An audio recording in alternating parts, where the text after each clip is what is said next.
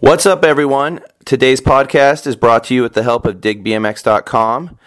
Um, if you haven't seen the new Alex Kennedy part over on their website, uh, you need to stop what you're doing, hit up digbmx.com, and go watch that. It'll, it'll blow your mind. Um, what could I say about our next guest? Um, the dude's been pro for longer than, I mean, half the dudes nowadays have been alive.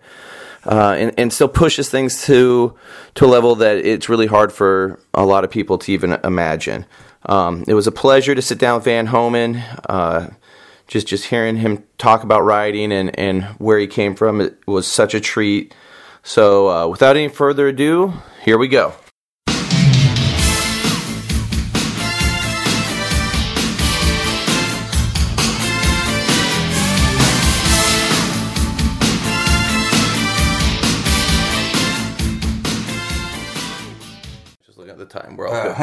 You kind of have to remind yourself to take it back and, and make sure it's fun. You know, like Yeah. because it's it's easy to kind of get caught up in in what your responsibilities are as a rider, as a professional rider, or like feel like you need to keep up with and be relevant or or this that or the other thing, and and uh, then you just you kind of have to remind yourself to just you do- do what you do, and especially at this point in my life, my career, it's like you know, if what I'm doing isn't enough at some point, well then, all right, it's not enough. You Yeah. know, like I, I'm gonna do me at this point. I'm not gonna, you know, it doesn't make sense for me to go out and learn some trick trying to keep up or trying to make sure so I can make finals at a contest. Or Yeah. like, you know, I'm gonna ride the way I want to ride, and you know, it's cool having even guys like whiz around like old friends. You know, like I was I was gonna go do some demos.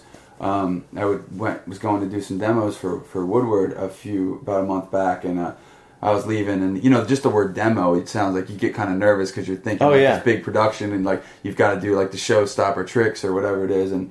I mean, as it turns out, we were doing demos on the launch ramp, which was really fun. But we can talk about that next. But either way, you know, I was kind of like not overly stressing. I mean, I knew that, but uh, a little bit like, oh man, I don't know, I got to do these demos. I'm like a little nervous. And Wiz is like, it's like, dude, just do do what you do. He's like, they, he's like, it's not like you're some new guy. He's like, they know what you do, so Yeah. just go do it. Like, he's like, they're not going to expect you to ride a way that you don't. You know, it's like, ah, that's a good point. You know, Yeah. so you know, it just, uh, yeah, it's just. It, I, I don't know. Kind of off on a tangent. No, that yeah. tangents are good. I mean, let's go on tangents. But you said so. It just ended up being like a launch ramp, like what a three foot tall launch ramp. Oh yeah, the, the the Woodward demos were really fun because uh, all it was was, uh, you know, basically they're opening up some new facilities in in uh, at some hard rock resorts, one in Punta Oh, really? Cana, and one in Riviera Maya, Mexico, and uh, uh, basically they're just another amenity. You know, it's not like a kid will go to camp the way he goes to camp here. Yeah. it's essentially it's just another amenity. So I think it'll be cool. I Like maybe if a parent went to the resort, they could bring their kid. And Right. That's the whole concept is to have like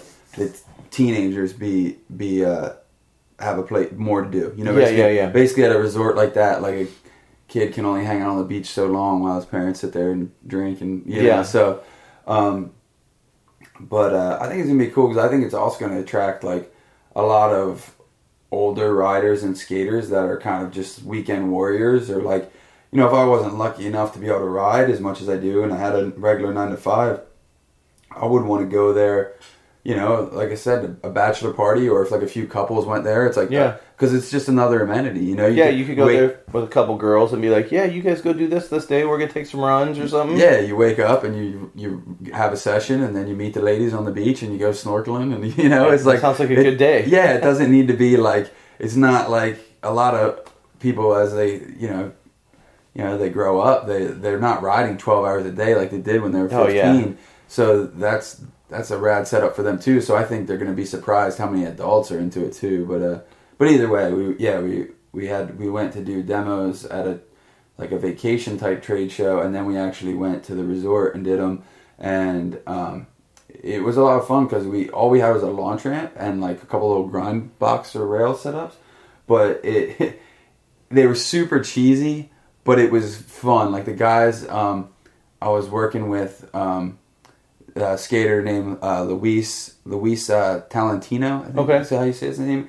Um, he's from uh, from uh, New York and uh, he's originally from Dominican, so that's part of the reason he was there. But uh, you know, me and him kind of meshed. Him and I meshed really well, and then they even had like some gymnasts and like a free runner. You know, so like it, it was really Do they do they do like free running and like parkour at Woodward now? Yeah, they do. Wow. They do.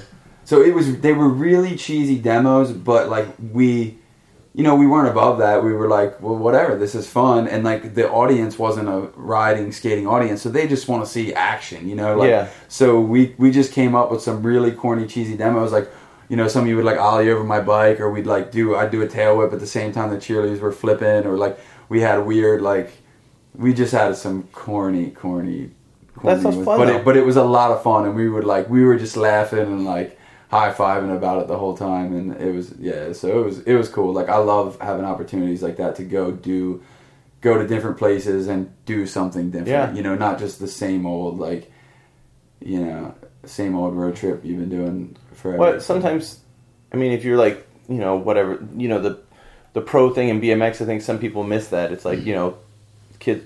I think sometimes when people come up, they think it's all video parts and this, and you know, there's a lot of aspects that are just like you get little perks of like fun trips where you're like, oh, I go ride and do this, and I get to see this part of the country for a couple days, and yeah i'm not above any i mean if i'm if i'm on my bike and i'm having fun and getting to travel i mean that's that's the dream so i'm not i'm not too good to not too good for anything Yeah, you I know? I'm mean- not- it's like I, I go with the flow like it's if i you know some trips it's it's always different too you know some trips you get you're getting treated like a king i mean hell we were at the hard rock resort in punta cana we all had our own rooms with like hot tubs at the foot of Oh, our damn. beds and like but then you know the you know then sometimes you're just driving you're crashing on your buddy's floor and like you know some sometimes somewhere in between you know like we did right before that we did a rad fit trip like cross country and um you know that's that's like another dream come true it's like basically think about when you're a kid you think like oh my job one day my boss is going to be like here here's some trailers with a ramp. Go go drive around the country go drive around the country and just Get people and- excited. yeah get people stoked on fit you know? It's like that's that's the dream you know? So like we did that but then that's that's cool too because it's it's it's different like you know just seeing kids at each shop. Like we would pull up and you know you set up the trailer and then you just see how stoked the kids Oh, get, yeah. you know? Like and um it- and it's it's cool for me too because then I'm kind of like hanging out with some of the younger kids on the team and like you you just kind of get a, vi- a different vibe like you you know you you might not be exactly on the same page with where you're at in life but but then like in a way you are too you know you always like connect through BMX and like it's cool for me because it, it like it always like sucks me back and like regrounds me too because I remember like you know I'm kind of like the team captain on these type of trips and we were we were driving trying to get to the next stop kind of had a tight schedule and uh we pull we pull off at some kind of like rest stop up in the mountains and uh they they start like I'm just filling up with gas and all the uh, like Ethan Corriere and like Justin Spriet and Begin like those guys all start pulling their bikes out of the van. I was like, whoa, whoa, whoa like we don't have time. Like, and then I look and there's just this like crazy tranny rock. I was like, oh, uh, yeah, that's cool. Get it? Yeah, like, yeah, yeah, yeah. like you know, you just like instantly like realize like. Oh, oh shit! Like no, the, okay, you want to ride that rock? Yeah, yeah. That's why. Yeah. That's why. This is what this is all about. Like ride the shit out of that rock. Like, Yeah. Like whatever, you know. It's like, and that's it's cool, you know, because it's easy to get like, again, you know, it's you have to remind yourself sometimes like why you're doing it and Oh, yeah. what you're there for, like, and and uh, so it's it's rad, like, No, I, I mean I feel the same way. Like like you can't let yourself get too disattached from what brought you into riding or what got you. I mean, as you get older and stuff, it's like you know things be, other things become priorities and stuff. But you know, and I feel like that's how BMX loses a lot of bike riders. Is you know things will just overtake it to where they may not see that ledge or they may not see that tranny, and it won't Right. pull them back. And when you are with younger riders, you know sometimes they can, they, you know, they're ball of energy sometimes, and sometimes you'll be like, holy shit. But then if you really step back and look at it, you're like, this is fucking awesome. You, you know, and it's fun too. I think on the the reverse side of that as well is like as like kind of the older veteran, you sort of have a responsibility to show the show the younger kids like how it works too. You know, like they like we and that like it's just it's all an experience. You know, Yeah. it's all an experience. Like and I mean. Because one night we were like going into Vegas and we, we couldn't find a hotel. You know, we just couldn't find a hotel anywhere. And you know, I was feeling kind of guilty, like it was my bad that like I should have been more on this and we should have had a room and and uh, you know no one was overly stressing, but obviously the crew was tired, and then finally you know we just but like pretty much everyone had good spirits, so we're like we're all just like screw it. Next thing you know, we're like hanging out in the Hard Rock, like gambling and and having a party. We'd like end up walking out of there at like six a.m. and then like Sean Mack knew some girl that was getting off work. Of course, like- of course, Sean did. Of course, Sean. Some- yeah, I got a girl. yeah, yeah. So like some sketchy, some. Nah, I mean whatever. She like, yeah, not like sketchy, but like just. Some girl Sean would just- know. Yeah, Some girl Sean would know. You know. So next thing you know, we're on the this roof. There was this rooftop of this random house in Vegas, watching the sun come up, and like um, Morgan Long's doing flips off the roof into her pool, and then like we all just crash out on our couches and our floors, and you know wake up a few hours and go straight to the next shop stop, and like just stuff like that. I think, especially as dudes get older and they've been around longer, they expect more. They like they would be really like jaded at that situation, and to me, you know, although some things it might not be ideal at times, it's like you laugh it off because you realize if you just go with the flow, it's it's gonna be interesting. Like Oh, yeah. you might be exhausted, you might want to just find a bed to sleep in, but like if it's not working out, it's just it's just gonna open you up to like some funny experience, some funny story, and it's just making things better. I mean, it's making your life way less boring that way. You know, it's like if everything just goes perfect, then Uh, yeah, I mean, if boring. everything stays comfortable in your life, you're not. I don't feel like you're actually trying hard enough to Yeah. enjoy life. Sometimes, you know, like. But yeah, I, I totally. So I think to the kids too, like seeing that, like you know, as you get older, you you still like you, you know you might change a little bit, but you're not above like kind of rolling with those experiences, and you're not above crashing on the floor. Oh, yeah. it's still just it's still BMX. You know, like no matter no matter what, I you know I love the opportunities on both ends, and I love that BMX has taken me to both ends. It's taken me to like red carpet Hollywood parties, and it takes you to like getting jumped in a ghetto Oh, because yeah, you're some- trying to ride a handrail. yeah. Like it's like it's it's like it, it kind of shows you. uh, I mean, I've been lucky. Maybe not everyone gets to see the red carpet Hollywood party. Yeah, I've been lucky that I've seen that end of it. But either way, it like it can you- take you a lot of places. Yeah, it- it's gonna sh- it's gonna show you a lot. It's gonna teach you a lot. You're gonna meet a lot of people. So it's, yeah, Yeah, I did a road trip down to Cali, and you know Dave Nourie, the old pro flatlander for Mhm. for Haro, he was like, we he he went along with us, and he was like, well, I mean, he's like in his fifties, and he was just psyched to be on the trip. And this is a dude that's toured, you know, his whole life, probably been the same things, the nicest Yeah. things to the worst things, and he's over fifty, and he's just psyched. And we get to the solid warehouse, and he just lays down a sleeping bag. Curls up, That's goes I sleep, wakes up, starts making everybody coffee. You know, and it's That's like rad, I he's still yeah. he's still that excited about riding and you know i feel like riding can keep you young for a long time if you just you know let it do it do what you know just keep having fun with it you know it's it's a spirit. You know, it's go. You can't you can't be too good or too cool for anything. You know, or it's just you're gonna just limit your your Oh, yeah. options and you're you're gonna limit your fun. Why limit fun? yeah no let, let all the fun in um so you you you grew up like you were like did you grow up like as a serious racer kid Yeah, um, yeah, I, I like started racing. I mean, I I grew up, um, for like I rode for about a year before I raced. We just basically like had some of our buddies' old magazines, and um, we were like kind of five years out of date because we had like you know it was like '92, and we had like all these magazines from the mid '80s. So I wanted bikes that hadn't been made for seven years. Like I want this bike. I'm you wanted like a pro freestyle or something Yeah, and and uh, so that was kind of funny. But we would just yeah, we just rode dirt. We just built jumps, and that's you know out in the woods and jump those. And then there found, we found out about this uh, kid, local kid that raced, um, and found out about the track that was like a half hour away. And then yeah it all just snowballed from there. Yeah, and then I got into racing, like mostly just racing and dirt jumping, and uh, at first, and then we'd ride street at night because you couldn't see the jumps. So yeah did, um, that's were the magazines what got you into it or was it just like friends or what yeah, was the interest Friends, yeah. I mean, really, I guess it was.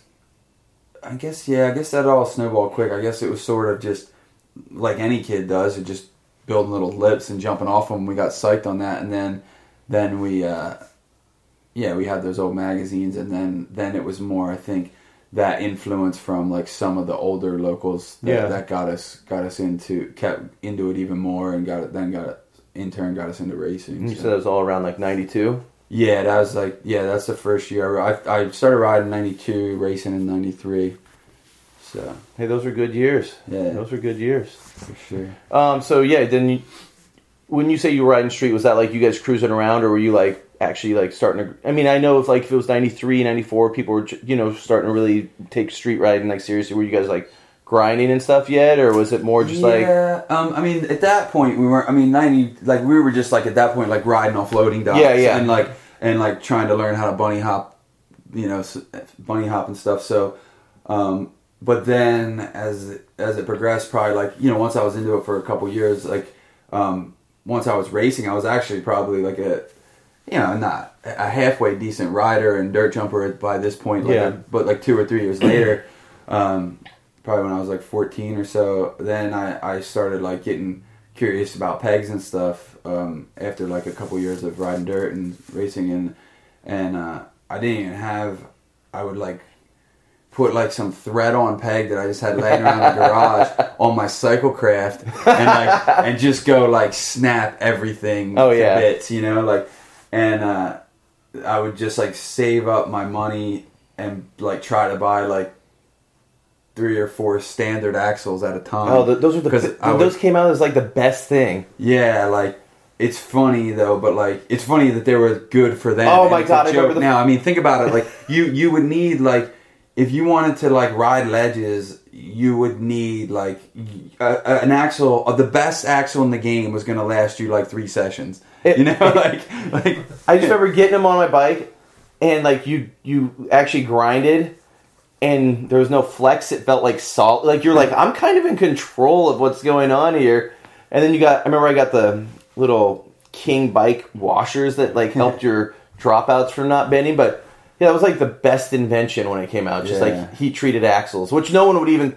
No one even thinks that's a problem nowadays. Yeah, but it's crazy when your pegs of are like stuff. V'd up like Yeah. this. the stuff we dealt with to like do grinds and like you just yeah it's it's funny thinking back on that stuff because now it's like breaking I haven't broken axle and Oh, no. got it you know you just you can get away with murder now Yeah, dude, breaking an axle was the worst, and it always happened when you were as far away from home as possible. yeah The axle would break, and you'd just be like trudging home, pushing your bike. So so many broken and I I snapped the dropouts off a couple of bikes because I was like grinding with race frames you know Yeah. like, so the dropouts I just snap I remember one because I was like grinding all day and then I just hit the then I hit like a jump and like cased it and the ax the dropout just snapped off but it was it wasn't because it was because I was grinding on it Yeah. all day but yeah, stuff. It, yeah, stuff was pretty squirrely. I, I broke so many forks when they didn't have one piece steer tubes. You know, I remember just like waking up on the sidewalk. You'd see your wheel and Oh, fork, shit. you know, sh- way up ahead of you, and Yeah, well, you were probably even before me. I mean, I can like I always had like pitchforks and slam bars, and like you know they weren't uh, they were the best at the time. Yeah. they weren't as obviously that stuff they've even way better now, but but yeah, you just yeah I don't know. I, I but like I sound like you you had it even rougher like earlier. You know, it wasn't even Oh, as good. well, Like, and it just- by the time pitchforks came out, like compared to some of the stuff you Oh, probably yeah. rode, like we were living. You know, oh, pitchforks! Pitchforks were great when they came out. yeah. Um, so yeah, you guys just kind of just session and stuff, and then you know when did you kind of uh, start traveling and stuff? You know, like when you're just younger, probably like you know when you get a car. Did you guys start drive, driving around? Well, my dad, my dad took me to a lot of races and a lot of nationals and stuff, so that was really rad. Because then, you know, I got to meet a lot of people. Yeah. You know, I got to be close. I got to be good friends with like all the Long Island guys and stuff, and then, um, and you know, Garrett Burns and my friend Gary Thorpe, and so like for a while, my dad would, like my dad and like Gary's dad and Garrett's dad, like they would like like on the weekends they would like kind of take turns and they'd like run us up to because we lived like an hour and a half away from each other so but Yeah. they would like run us up or down to each other's houses if like we weren't meeting at the races and we'd ride each other's trails and stuff for the weekend and then go home and go back to school and stuff and then you know i would do that too a couple times like when i'd go up to long island to like i'd race at shoreham sometimes when they were gonna have nationals so i'd like get some practice in at the track and then i'd ride 7-eleven Yeah. trails with like all those guys so um you know, it was it was good because I like kind of developed a, you know, I was kind of becoming part of the community and like developing like just a good network of friends all Yeah. over the all over the country already. And then, you know, once I got my license and stuff, then that just freed things all up, and it just it was on from there. You know. And when you started going out to 7-Eleven, is that about the time you guys started like filming for like Trailblazing? Yeah, that era. Yeah, like Yeah. that's that's like I was like I don't even know, sixteen or seventeen then. You look really. I mean, you look really young in that Yeah. video. And uh, yeah, so I would link up with Darryl Nau and Tara and like, yeah. all those guys, and so that was just like, yeah, that was How how was it filming for that video? Was it more like just one of those casual things? You guys just had the camera out all the time, or Yeah, it was fun. Darryl just film. I mean, my whole part is like one or two weekends, I think. Yeah. So it's it's just it was just us out riding really, and then um, you know obviously the guys that lived there, he probably was able to film a lot more and get a lot more footage. But uh, um, yeah, it was just a it was just a fun thing that yeah it is I- just kids.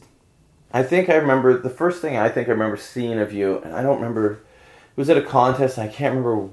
I can remember exactly what went down the contest, but I can't remember what spot it was. But I think and it may have been just shortly after that. It was like where you did the bar spin off like the vert ramp into the wedge. Yeah, that was uh that was the uh, Toms River contest. Okay. Um, and that was like a two hip like meet the Yeah, street. I remember there was something footage of like Ralph trying to 720 the box jump and like spinning off to the side of it and stuff.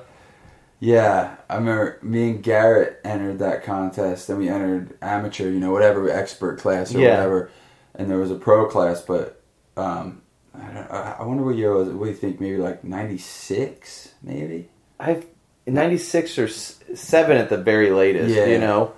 And uh, I remember us too because it was a, like a street contest, and we we both entered expert or whatever, and then we watched the pro class, and those guys killed it, but like they were just so box jump quarter pipe oriented that we were like we were just like just bummed kind of you know because there was just no variety in their riding and like no like it was just like box jump quarter pipe box jump quarter pipe box jump quarter pipe they didn't use and they really they didn't even use the rest of the Yeah. course you know and like um so like we were just kind of bummed on that and, the, and then yeah i don't know Did you guys both end up doing pretty good in the, the expert class? yeah i think we won like first uh, i don't know we were i don't remember what place Yeah. but, but we were in the top few and then um and then the next year we entered pro and like it was, it was cool you know because it was just like we, i remember us being bummed like we were just like we should just enter pro like, Yeah. you know because it just pro just seemed lame to us Well, and that almost feels like that, like right around 97 was kind of like,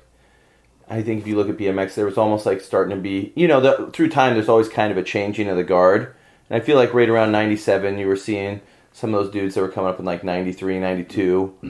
You know, stuff was starting to change. You know, like street riding was really starting Yeah. to get like way more serious than just doing like 8 to 10 stair rails. right Um, you know, people were wanting to u- utilize stuff more than just a box jump and a quarter pipe at a park. Well, that's a good point. I mean, that's kind of like when street. That was the beginning of street being its own thing. Yeah, yeah. Like because before that, it it just. You know, I mean, even when I started, all I just looked for like down rails and down ledges, and like, you know, street has just progressed so much in the Oh, past twenty years that it's it's a whole new monster. Is where like it almost wasn't even back then like there wasn't even enough to do on street in a sense that you could like just ride street. Yeah. you know, like there wasn't enough trick. Like I mean, I feel like the, The homeless progression dudes and like there. Brian Castillo, like those dudes, kind of had, you know, they were way more tech and ahead of things. yeah, they were on the forefront of. yeah, but then either than like- that, either than that, like it just, you know, there would like be some dudes that rode vert that were like, oh, I'll jump on a big handrail or something. But yeah, right around '97, I really feel like dudes were ready to take it to that next step. yeah, you I mean, know, and then you had you know right right behind that is you know just with Joe and Taj and Road Fools. Oh, yeah. just that it just it just took on a whole new life form around that around that time, and I mean those guys influenced me greatly, um, like Road Fools One and Joe and Taj, and just seeing the stuff, and I feel like I was able to kind of like feed off of them. did you see those guys around that that much back then? yeah, I remember. Well, I remember the first time I ever went to a skate park was Shimersville Skate Park Oh wow, and I went during the day. My dad took me, and I was riding, and like I, you know, it was all new to me, so I was like just figuring this stuff out, trying to learn double peg grinds and jumping the spine, and And I mean, I had basic bike control at this point. I rode trails all the time Yeah. and, and stuff, so I, I knew how to ride, but I had never ridden ramps yet. And uh, right when we- we were about to leave, Joe and Todd showed up and were just blasting the airs and blasting the spine, and like the whole ramp was moving, and I was just blown away. I was blown away, and I begged my dad to stay for another hour so I could watch those guys ride. And like I said, I I still can like remember just being up on the ramp and just feeling the whole thing just shift and like not being able to comprehend it, you know. But they would just pump. Oh, with those so dudes, much but those dudes, dudes are like, such, yeah, they're such power riders, Yeah. both of them, and you know they're not little dudes. I can just imagine like some '90s ramp just shaking to death, Yeah. you know. I was just in awe for for real. But yeah, so you kind of j- talking about just those guys kind of taking street to the next level, and then you know, you guys just got done filming, you know, for Trailblazing, and did you find yourself like starting to ride street a little bit more then, or were you still Um, riding trails a lot more? Well, I mean, trailblazing era. I think I was I was still riding just as much street as Okay, I yeah. By then, like by like you know, I feel like there was only like two years where I was pretty strictly. I always rode street on some Yeah. level, you know. But then you know, like around when I was like 15, I really started to like when I get to travel more, and we started having, you know, we had S and M dirt bikes, and we'd uh, put the pegs on it, and like you know, then we yeah we started grinding stuff and like ri- like riding street for real. So I, I kind of always rode street in some respect, but like I kind of got I don't know if it's because of where BMX was or because of just what I was seen doing, but like I, people really didn't even know I rode street at first. It Yeah. wasn't until like Seek and Destroy that kind of people people realized that I rode street because I remember Derek Derek Adams even talked to because people just saw me at DK Dirt Circuit. No, that's what I say. I remember Yeah, you at DK yeah. Dirt Circuits, and you were on Schwinn by then, right? yeah, And I remember that, and then I remember uh, when Seek and Destroy came out. Like I was like, I was, conf- and I was just like, I thought this dude was just a dirt jumper. You know, not saying that you never rode street, but Right. like to where that came out at that level, like, and you've never heard anything about it. Like I was kind of blown away. You know? Yeah, we were just. I mean, that was. Yeah, I mean, we were just doing our doing our thing, and like, but just people did. Yeah, I mean, whatever, you know, like, why would they know, you know? Yeah. I mean, back but- then there was no internet or Yeah, The only thing we knew is because I filmed a little bit of Rich Hirsch for the video because he had a little split part in Right. there, and uh, I just remember he talked to Derek, and Derek was telling him like this video's gonna you know open people's eyes, and we're just like, oh, you know, back then you're like, okay, cool, man, yeah, Yeah. like we'll send you some footage. Um, how how did you kind of get on Schwinn there eventually? Well, I think it's from that. I, I think I, I would go to those races, and then I would ride in the dirt contests Yeah. afterwards. And I think John Paul kind of John Paul Rogers kind of had his eye on me, and then I like as my riding kind of be, got a little more refined. You know, I think I was like probably the first couple years he saw me, I was sort of a loose cannon a Yeah. little bit, and then in like was it ninety seven or ninety eight? Um, either way, in that era, somewhere there was. Excuse me. uh, the DK Dirt Circuit in uh, Columbus, Ohio, and I like qualified first. I think I ended up getting fifth overall, and Who was riding that contest? Do you remember? I mean all the dudes at the time. I mean that was also that was kind of Doyle's like out come like Coming out party? yeah like kind of he got a lot of notice at that event too. He was like just starting to get hooked up and.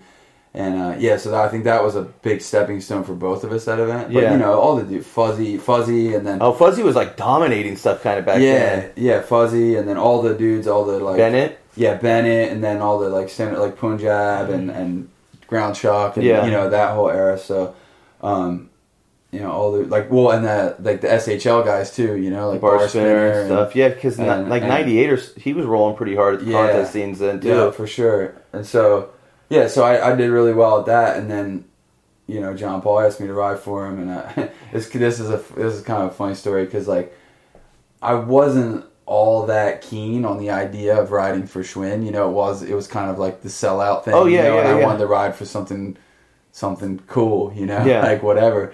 And so I was kind of reluctant to do it. I was a little reluctant to do it in the first place. Um, but you know, it was a great opportunity to like they they pay for travel and Yeah. and you know I wasn't getting paid at all at the time. Like I was just the first deal was like you know free product and free travel. Which I mean, free travel, hell, like That's I- almost better than sometimes. yeah, that's huge. You know, like I mean, it took it for granted a little bit at the time, but I remember they sent me, they sent me my bike, and uh, first of all, I didn't really understand the concept of overnight shipping at the time. yeah. so I talked to John Paul the one afternoon and was like, "All right, I'll do it," you know. Um, and then, like the next day, my bike was there, but I didn't really want my bike to be there because I didn't really want to ride it that. Yeah. so I was like, I was like, and then I was kind of mad because I thought John Paul had like just assumed I'd say yes and had already sent the bike out like a, a week before because I'm just used to like you know you order something from Dan's Comp and you got to wait a few days to get it and you're like waiting at your doorstep for the UPS guy. Yeah. You know, so I'm I'm like used to that. And then this bike just shows up instantly the next day. I'm like, you sent this out before. And then like I didn't even put the bike together for a while.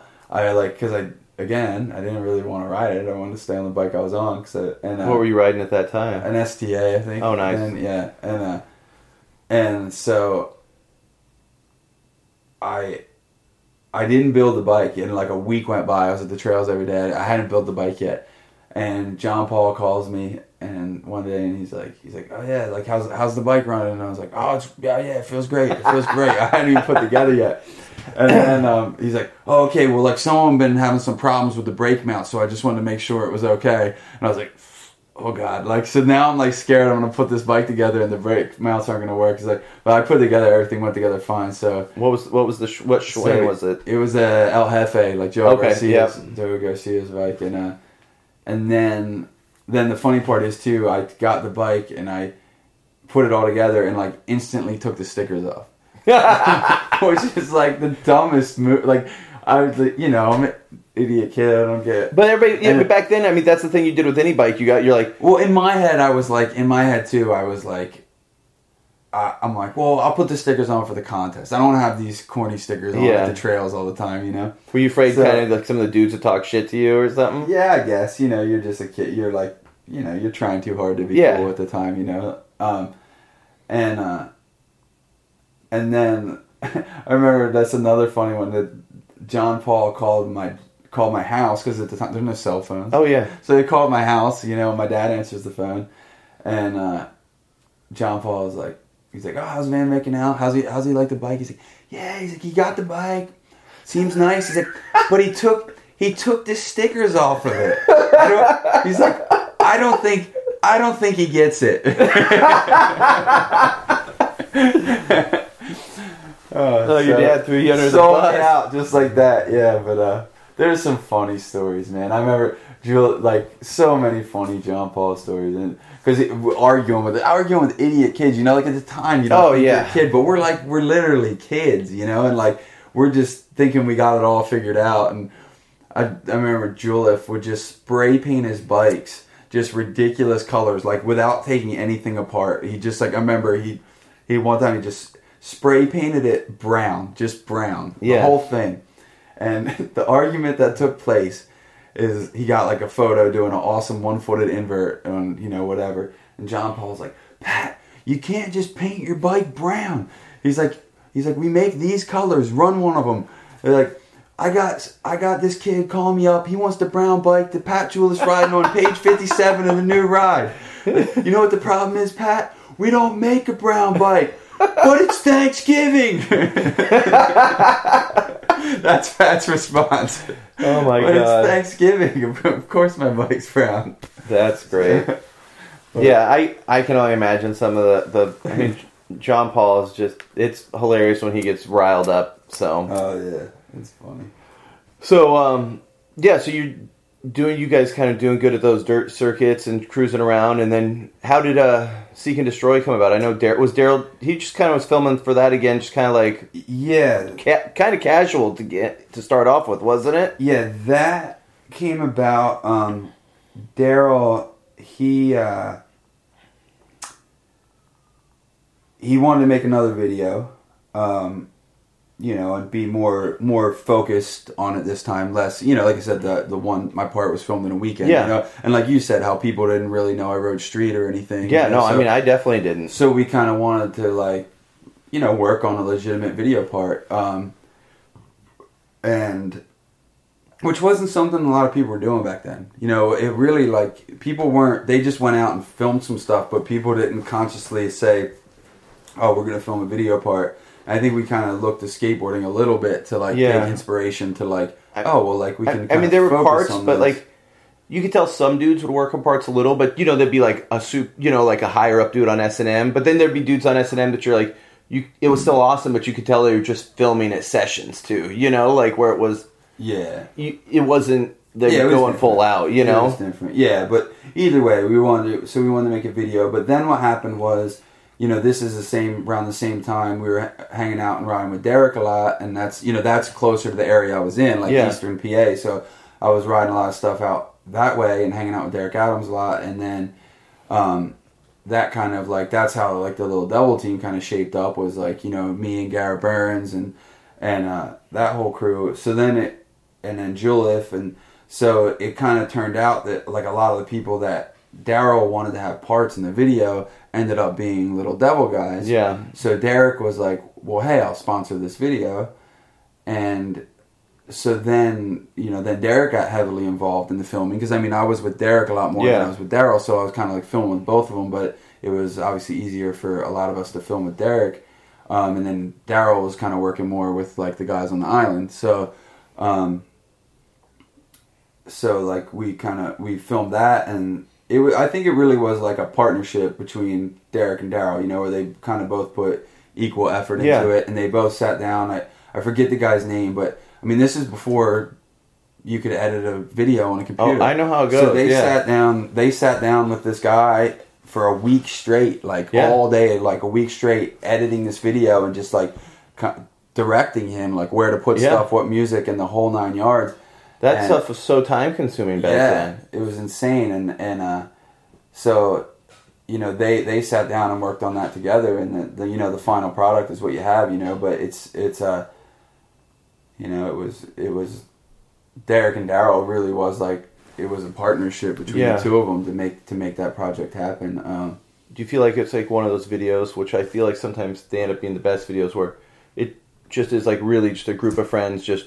riding and pushing each other, but in your head, it's not going to turn into kind of what it ends up being. You, you know, like you're like, oh, we're just filming a video with our buddies, and then, you know, that video kind of really changed BMX at that time. You know, yeah, that's that's rad. I mean, that's that's a, I mean, the influence and the longevity that like both both those videos, like Seek and Destroy and Criminal Mischief, seem to have had is is pretty cool.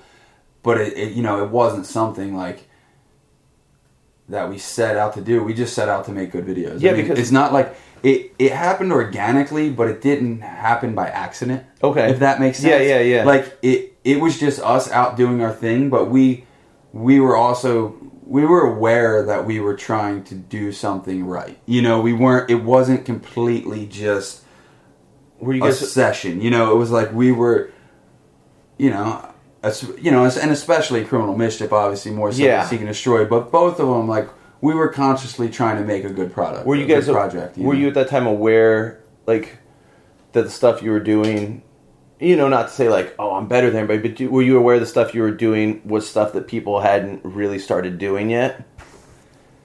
May- Maybe on some level. Okay. Um, but I think I just wanted to put my best foot forward, you know. So I was just, I was just kind of pushing myself and and, you know, tr- trying to do my thing. But uh, I, I guess to that I would say kind of yes and yes and no. I mean, um, yeah, I think I was just trying to put my best Okay. foot forward, and and uh, that's what came of it. So. You you feel so when I think of that video, like, I mean, I kind of like when I think back to the videos, um, you know, I kind of will probably in my head mix up both those parts a little because you know they're both so epic. But one of the things that stands out to me in Little Devil video, the in criminal not criminal mischief in, in Seek and Destroy, you know, there's your part, and then I remember, you know, you, everybody thinks of Garrett, Garrett's roof dri- drop. You know, Uh-huh. were you there when they you get, they filmed that? Yes, yes. Can you take because because that was like at that time I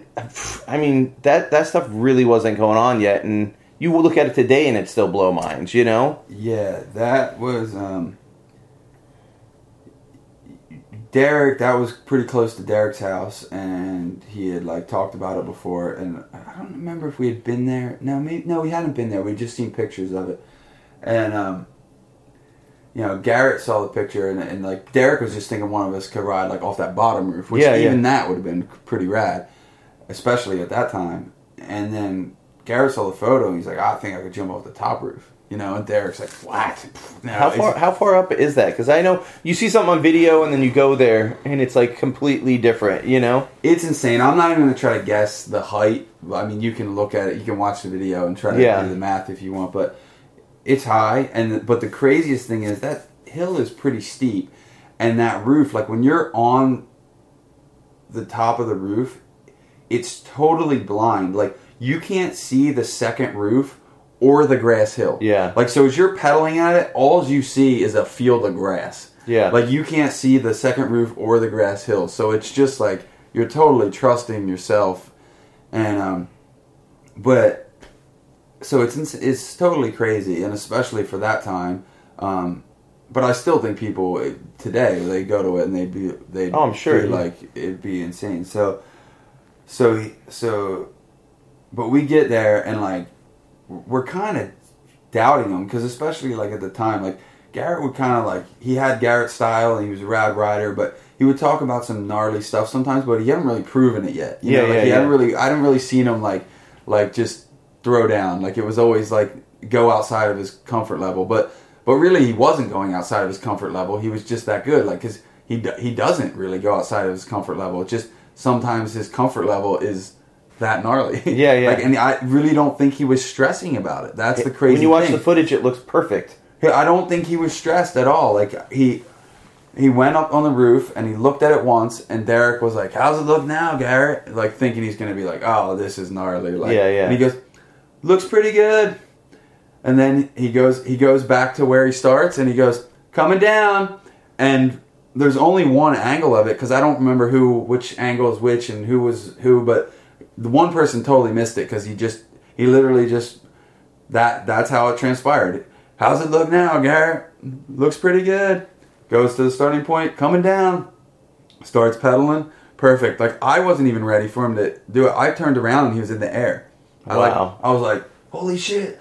He lands perfect and then we like we just carried him around on our shoulders, went home, watched the footage like a couple times, but you had to be careful because it's a tape. Yeah, you, know? could fuck it up. You know, so we watched it like a couple times, and then there's like, all right, one more, and then it goes in the fireproof safe. And then, and, then, and then we watched it one more time, and then the footage just went in the fireproof safe, and it didn't come out until it was time to edit. So, Wow. yeah. Yeah. I mean, you watch that footage and it literally looks like.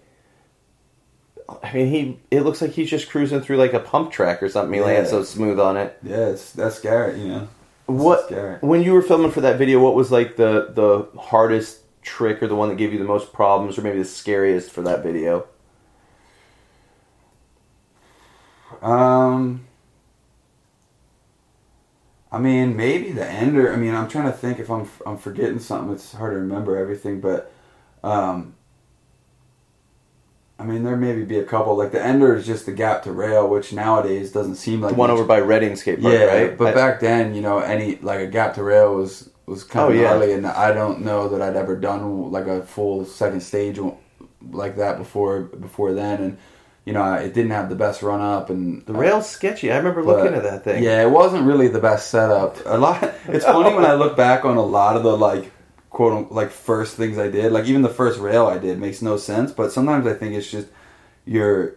It's more about the moment than it is the spot. Like especially back then. Now I might be a little more picky about the spot, Yeah. but back then it was just like you're there and you're feeling it, and you know it, it, you're just kind of like you want to get it done so you just you kind of like ignore that maybe the spot's not exactly perfect and you're just like oh this is this is the time you know like maybe there's just a camera around like because i mean it really is crazy like back then having a camera around was kind of like a special occasion Oh yeah. you know like it's not like now where there's just a f- camera on every phone it's like when you that was kind of cool that was special and like you know making videos is just it's just different then because it's just it was There'd be days like somebody would be coming to town to film, and you were like, Yeah. throwing all your eggs in a basket, and you're like, okay, I got to get this stuff done today. Yeah, because that's the only day the special. camera's going to be here. Yeah, and it wasn't even that of like, oh, the good filmer's here. It was just like the camera's here. Yeah. like it's, it's not like like oh, this guy's a pro. He's like a professional filmer. I need my footage to look good. I can't have bro cam. Like it's like no, there's there's a camera. Like like you just give you you'd give the camera to whoever. I mean, even see even criminal mischief like. There's so much bro cam in that, like where you just hand the camera to whoever's there, Yeah. and like you know that's kind of I mean, I'm sure if you watch it, it's not like it's some high quality production, but it's it's held in high regard. But it's it's a lot of it is really just that. It's like just handing the camera to whoever happened to be there. Was uh, so you had the gap to second stage, and wasn't that long ice grind in uh, Philly in that part too? Nah, that was criminal. Mischief. Oh, was it criminal mischief? Um, but I would say the other thing from wait, no, that was mischief too. Um, yeah, I don't know. Yeah, off the top of my head, I guess for Seek and Destroy would just be that gap to rail. I don't know. Maybe if I watched through it, some it would trigger trigger Yeah. some memory, but. Um, that's all that's that's all that's coming to my mind at the moment. Yeah, I remember we camped, me and Ty Stavasent, and I, I know we ran into that day when we camped at Reading Skate Park, and remember both of us just like realizing that was the rail, Uh, like trying to find the skate park. and I was like, this thing is so, it, it seems so squirrely to me. Like, it was just like that yard rail, you Yeah. know, just, just super wiggly. um, yeah, so I mean, after you done that, did you guys just kind of jump right into filming for the second one, or? Um, not not intentionally necessarily, but uh, I guess we kind of did. Cause, Yeah. Because um, at first, I mean, it's funny to think like this now, but when Seek and Destroy was done, I felt like I just I maxed out. Oh, Like- really? Yeah. Like I was just like, that's all. I I gave it everything. That's Yeah. all I got. Like you know, like you know, I was obviously young, and that's a silly way to think, but that's how I thought at the time. I was like, I was like, how am I gonna do? How am I gonna top that? What Schwinn think like, when that video I, came out? I gave it everything I had. Um, yeah, I think they were psyched. I think I kind of started to like, you know, develop a sort of a reputation that maybe they didn't expect. I mean, I don't know. I don't know how aware John Paul was about me riding street. You know, Yeah. maybe he had some kind of clue. I, I don't know, but I definitely don't think. Well, I mean, I don't think any of us, myself, I don't think expected to to kind of go in the direction I did fully. You know, like it it, it was awesome. So. Um, yeah, I don't know. I think they were just stoked, you know. Like, Yeah. I- but but at the same time, I think there's I, I think John Paul was stoked, you know, but Schwinn, I just, I mean, is a big company. I think they were just like, yeah, we pay riders to do their job. This guy's doing his job, you know, like it always seemed weird. because they connect it with like a big company like that connects it with awards. Like they probably didn't really care about Seek and Destroy. They cared that I was on the stage with a NORA Cup. Yeah. you know, that's that's what they cared about. Did it feel to you? Because it always kind of felt to me when I'd look at the Schwinn team back then that there was almost like two teams. It was like you, Wiz, Juliff. I'm. I know there was there was two, and then there, you know, and then it's like Jay and Asato, and it's like you never really saw you guys like intermingle that. Well, it was separate. It was fully separate. Oh, That's- was- it was like separate budgets, separate teams. Really? Like- Okay. Yeah, like like John. That was the that was the freestyle team. Was like Jay and Dave and all that. Like Pat- all those Pat guys. Miller and yeah, stuff. That was the, considered the freestyle team, and then we were the BMX team. So like basically all the racers and dirt jumpers were on were on the BMX team, and all the the freestylers were on the other team. And like Pova ran the freestyle end, and John Paul. Oh, okay. John Paul ran the BMX side. Um, yeah, and it was it was totally separate separate situations, separate budgets, everything. And then, I mean, I don't know. Then maybe I started to like, I was still on the BMX team the whole time, but maybe it got confusing when I started to like do well in park contests and stuff. And like, I don't know if that was confusing for them, but it didn't seem to be. But but uh, you know, originally like I was put on as a dirt jumper. Yeah. you know? Yeah, it seems like. Well, I mean, it seems like BMX in general at that time, everything was just even. You know, everything was blending together. It wasn't so cut and dry with like you're a freestyle guy, yeah. you're a dirt jumper. I mean, especially like that time I think the late '90s, early 2000s. I mean, so many people like you. Mo- most dudes then would ride almost everything you put in front of them. You know, if you were like, "Hey, we're gonna do the trails today," cool. We're gonna go ride a park day, cool. You know, it. Yeah. It, everybody kind of which is that- cool. Like I kind of preach that a lot lately because I hate seeing how, um, you know segregated people's riding is sometimes, and it's just I I would get super bored if I only rode one kind of thing. Yeah. So I like I kind of like to promote and like to celebrate guys who are really well-rounded, all-around riders, and guys who just can have fun on anything, even more so than being good at it. Guys that can enjoy it, or at least like have tinkered around with it enough to like offer something and Yeah. have have a good time at any aspect of riding. Because I'd get super bored if I only rode street or only rode dirt or park or like whatever it would may be. It's like I I have to mix it up, or I don't think I would be interested. And I mean, maybe that's true for a lot of guys because I mean, you know, you do see that. You see guys just kind of like disappear, and maybe that's why. You know, maybe they just they don't enjoy it enough, or don't enjoy like an all around aspect of it enough to like keep it interesting for them. I don't know. I feel like the all around thing definitely helps keep your longevity too. You know, like just keeps you riding more. You know, like where you're Yeah. like, you don't, you can't.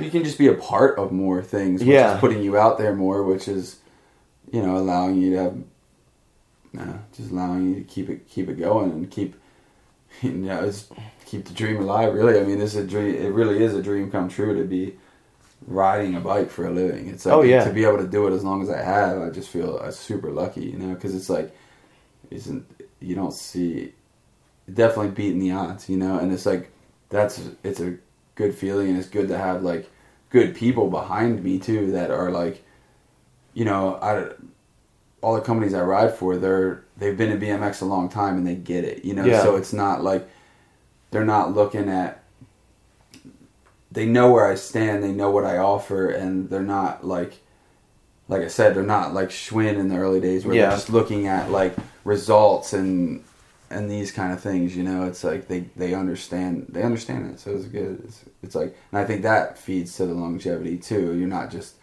you're not just a you know you're not totally just a number. You actually like there's some sort of like personal relationship there Yeah. and, and it's like you you care about the brand and they care about you it's not just like how many bikes are you selling like i mean that's obviously part of it it's a business that's why but like you know it's not just that and that's that's good No, it definitely is. I mean, it's like, and I mean, yeah, it it's kind of cool nowadays that you are seeing dudes like you and like Brian and dudes that, you know, I feel like kind of like in the era when we, you know, when you started riding and me a little bit before you, you know, when dudes hit like 24 25, they just were, you know, nixed from the whole map. And mm-hmm. nowadays it's like, you know, there's plenty of people that are riding and staying older riding that can appreciate, you know, what I mean, I can appreciate what you do on your bike because, you know, I rode street. I know how hard this stuff is, and and I'm older, so I know with injuries and stuff how stuff gets. And I I was I think I've joked with Alan before that I always say like when you start riding BMX, you have a power meter like in a video game. Yeah. And you know like it just kind of gets nixed down and there gets to a point where you know like mainly with like street riding where you're just like i can't get myself to you know like the blackout the zone out right. to get myself to do this move. I can't get myself into that tunnel vision. Right. And i'm like van must just be picking up extra mushrooms along the way because he's still got it going. And it, it it's it's impressive to me because like you know i broke my leg like a few years ago and like really bad. And i know you had a bad leg break too and it's mm-hmm. like it, i can't even bunny hop the same way i used to. So it's like you know I, I can't really get myself into that same zone that i used to when I'd, I'd ride street. And then you know I, I remember when you had your your last leg break and then seeing you come out with that fit part like it's just impressive to me that you can still put yourself you know out there at, at that level you know No, it felt it definitely felt good to come back from that one because I think you know you, yeah, it's it's a bad injury and you, you know, you kind of question why you're doing things. You maybe you doubt yourself a little bit, and then you kind of wonder if other people are doubting you, and then you, you kind of want to prove you want to prove to yourself that you you can still do it. You know, I think I just did like a little thing with Stu about about this that hasn't been out yet, but like the one of my like my first clip in in uh, Holy Fit, uh, you know, I just slammed super hard and like both my wrists. That was like one of the first scary things I tried since I was back from my leg. Yeah. and I just got was it the manual del yeah, rail and I just got destroyed and like both my wrists were super jacked. I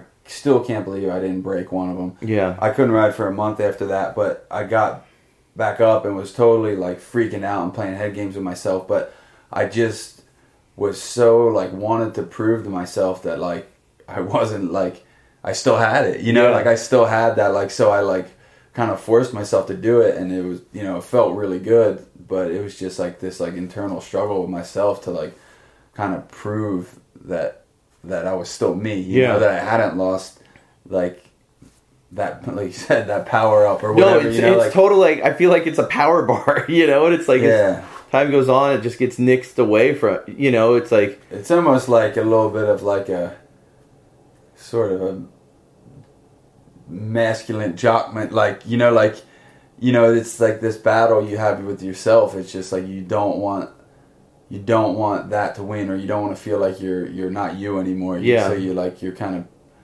i don't know i don't know it, it is it's hard to explain but it's just No, I get it, and it's hard too because as you get older, you know, Father Time he, he wins everything, and you know you're just playing that game with him. yeah You know, you're like, how long are you gonna be able to push it? And I mean, when that part came out, it, I mean, like, it, I was really psyched. So, thank you um, No, I think that part means like probably more than like criminal mischief or Really? really destroy mean to me because um, it was it was a much more conscious effort. Like I was really psyched because I still can't believe that it happened because it was like a five year process. Like you know, Fit kind of had you know things. A lot of things had changed over there. Um, you know, for the for the better. You know, looking back, but you know, there was it, things were there was a mix up, and uh, so we were kind of trying to reestablish ourselves Yeah. and figure some things out, and and I, you know, I was real motivated to kind of prove that that we were still us and like we were still there, and so we were doing a lot of trips, and but we were kind of just putting out little trip edits and things like that, and I, I really wanted to do a full length, and I wanted to do it because some of the past fit project had been such a clusterfuck. Um, with like who's filming it, who's editing it, and it just Yeah. would get kind of like done really quick um, and be confusing. I was like, man, I want to work with someone who's as passionate about this project as I am. yeah, You know, which is really like the last time I had done that was on a full length was Criminal Mischief. You know, Yeah. like, so.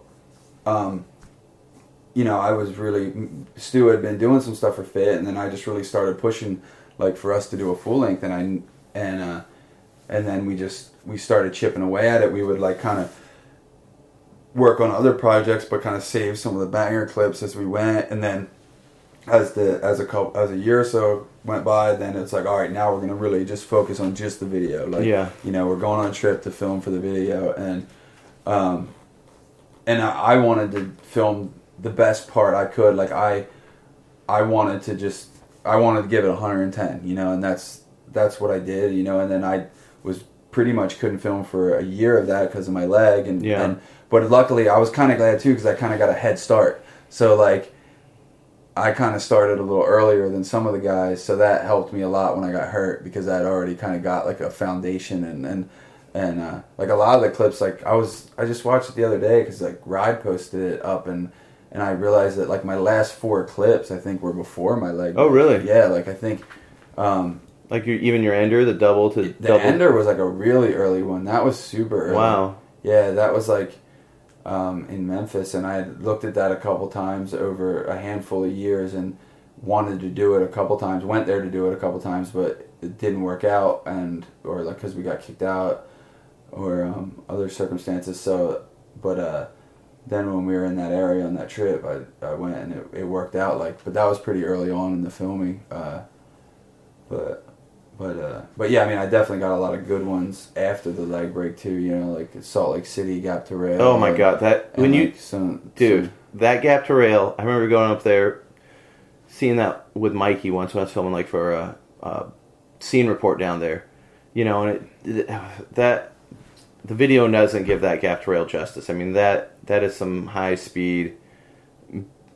It's a big gap. Huh, thank you. Yeah, so sorry to Timmy out on you on that No, one, but that, that that that gap to rail. I remember watching the video, seeing you do that gap to rail, and I think I was just like swearing out loud because I knew exactly the spot, you know. That one was cool too. That's a cool story also because I I was in uh, we we got to Salt Lake City and uh, uh we went kind of spot hunting and I, I saw it and I was like, whoa my goodness. But I I hadn't really committed to the idea of doing it yet, you know. And I but I took a picture of it. It's heavy, like, man. You know, like I like to do that now. Like I see a spot that I like want to stew over. I'm not as spontaneous of, of a rider as I used to be. Like with the with the scary stuff, I like I like to think over it a little Yeah. more and like go back the next day if I really want it. Um, but so I took a picture of it and then um, I get a text from Kaczynski and he's like, "Hey, are you in Salt Lake City?" I was like, I was like, "Yeah." I was like, "What's up?" And he's like, "He's like, hey, I got something that you need to handle for me." He's like, "He's like, I got there's something I wanted to do, but I couldn't try it for whatever reason it was. I don't remember." And and uh, I doubt it was because he was scared though, because it's Kaczynski. But I think I think maybe he got kicked out or something. It, it And- seems like a high bust area. yeah, and and he's like, I, I, you- I got something you need to handle for me. So I'm like, I was like, and I text him. I was like, is it this? And he's like, yes. and and uh, and then like from then I was like, I got to do it. I got to do it for Kaczynski. And then um, it just took on. So then I kind of then the next day I went and and uh, it, I got it done and. I just like text him back a winky face, and he's just like, "Yes." Was it first try? Yeah, I mean, I don't. You don't really get like, I mean, other than maybe slipping a pedal or something. I don't know that you really. Yeah, that's the only thing I think is like you know maybe just getting a weird lean on that thing, and Yeah. to stomp a Well, that's foot. that's what I was scared of because it was the rail is kind of long. In in that sense, so I was afraid I would get that weird lean or something and end up having to like do some sketchy bail off or like high speed scary bail off. But I was going so fast that the rail didn't even feel long because I was going so fast. Yeah. You know, so I just landed and was off it before like. Like if you were just hopping on that rail normal, it would be one of those kind of long ones where you might get like your balance off and have to Yeah. jump off or pull off early onto the stairs. But I was going so fast that I was like on it and off of it before I could even like before I could even think about anything. you know, it's just like so. Yeah, it was it worked out. Yeah, I that- tried to, and then we saw too. It was like it, it felt good because I think quite a few heavy guys had looked at that spot. Like I know Rob Wise had looked at it, and and uh, we got there actually, and there was a market sticker on it, and we're like, oh shit, like, and so I was like totally, I was already ready to go, you know, and like Stu called Christian and was like, hey, did uh did someone do this? Did one of you guys do this gap to rail? Because like. He's like, oh no, well, like I kind of wanted to do it, but like was kind of beating around the bush a little bit. Like maybe one of them still, like Rob or Christian, still wanted to try it. Yeah, And Stu's like, well, the cameras are set up and Van's at the top of the stairs. Did anybody do this? and he's like, no, tell him to get it. Hell yeah, get it. yeah, that's So- crazy. it was cool. It was cool, like that. All those guys kind of. It seemed like they had my back on it too. Like it seemed like there was like a few dudes that are like ride in that style that were like had their eye on it, but they all seemed like really pumped when I did it. Like you know, it wasn't like it wasn't like anybody was like mad about it or anything. They're like, yes, that got done, and we're glad it was Van that did it. And, Yeah. like, so that felt cool that they were like, there's you know people I respect like. You know, we're kind of have my back and we're stoked for me on that. Yeah. Oh, that, that thing's epic. Um, you you want to step back a little and let, talk about like the your signature frame, like the mean streets and everything when you when you were on Schwinn? I know that a few people were like asking about it and stuff. And Yeah, sure. Um, um, how'd that come about? Um, can we take a break? Can I pee? Yeah, go here. I'll pause. um, just jumping back a little. Do you want to? How did uh, the the Schwinn Mean Streets frame come about? And like, was that during Criminal Mischief or was it before? Yeah, I guess uh, that was before. Um, definitely way yeah, well before. But because I think I just from the when I first got on Schwinn, I kind of like built up like a lot of momentum pretty quickly. Yeah. Um, so I kind of went. It happened pretty fast, kind of just being, and maybe it was Seek and Destroy that did that. Yeah. But I kind of went from being just this unknown kid to being, like you know, winning NORA Cup and stuff like within a relatively quick time. So Yeah. it, it was, and then like you know, kind of working with Losi and those guys a lot with like ride, getting a lot of photos and ride and stuff. So it, it happened for me pretty fast. So. Um, you know, then I guess I don't know. I guess that probably was John Paul's call to like and talk to Schwinn about like working on a frame with me. Um, so yeah, I mean, I don't know. Yeah, I don't know. I just Did you have the full say in what went into it, or yeah, yes and no. Um, I definitely had a lot of say, and a couple times. I mean, I was a stubborn kid, so I kind of had to even. I don't know how I. well, I don't know. I approached it in the sense of like I want what I want, or I don't want to frame. Like, because there was one point where they were trying to make me do a couple things because they were like Schwinn trademarks or whatever. And I was like, I was like, I don't want it.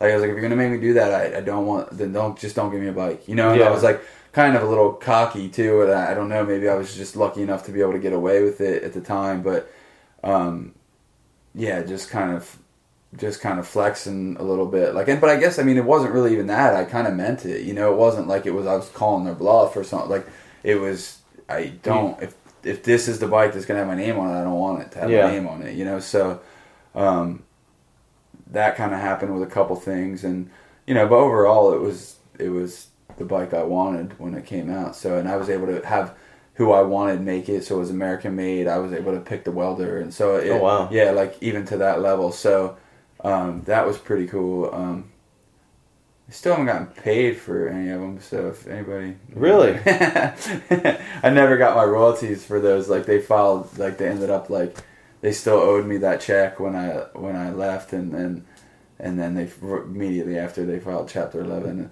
because the way that happened was um, they're making too much uh, beer and went out of business? they were making too much beer. I, I think John Paul made a joke that Schwinn was spending so much money they had their own craft beer and everything. But yeah, bad joke, bad joke.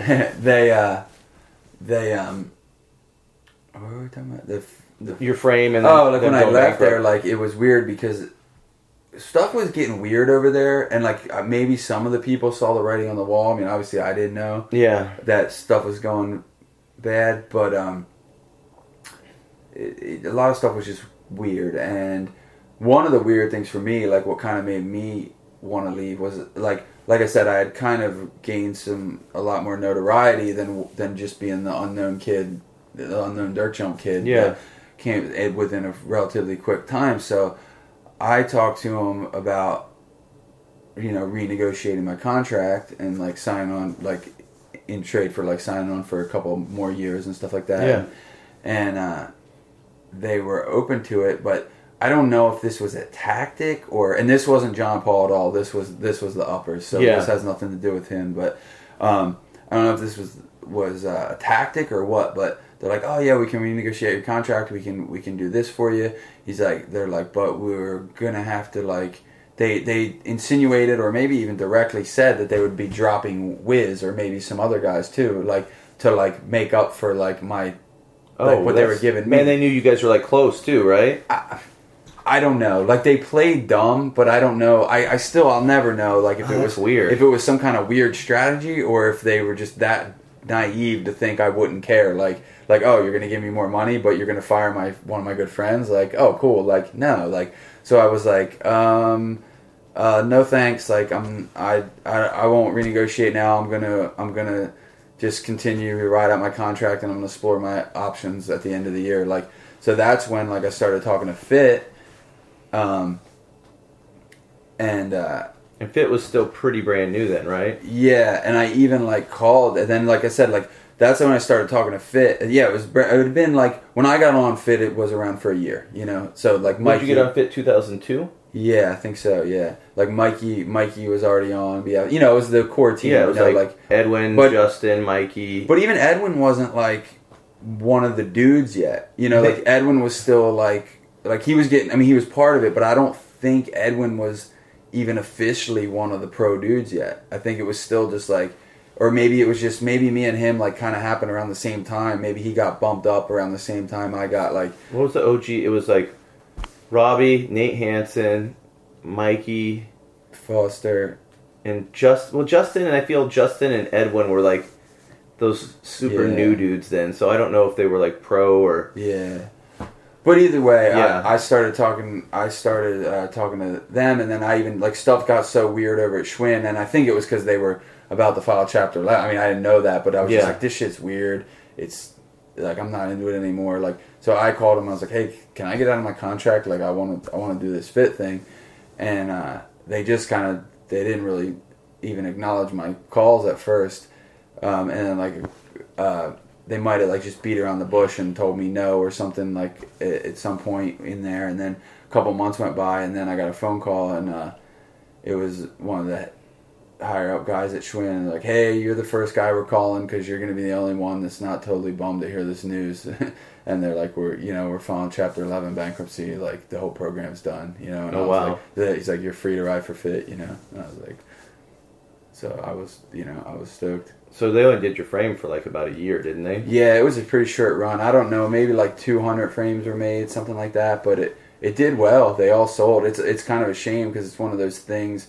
I think both my like Airwalk shoe and my Schwinn frame were both um, kind of in this realm where I don't think I think they did they both did better than they expected. But it was right so at the like, end. So it was like, well, first of all, yeah, the, both brands were sinking. Yeah. You know, like with like my you know my measly like I mean it was doing good for a BMX product, but these brands were bigger than BMX. So like some a good selling BMX frame isn't going to change Oh, yeah, the yeah. direction of how how how a company as big as Schwinn or Airwalk was doing at the time. You know, so And those were monster companies at that time. yeah, they were huge companies at the time, and and uh, like, but a lot of the stuff they had done before, I don't think they were used to.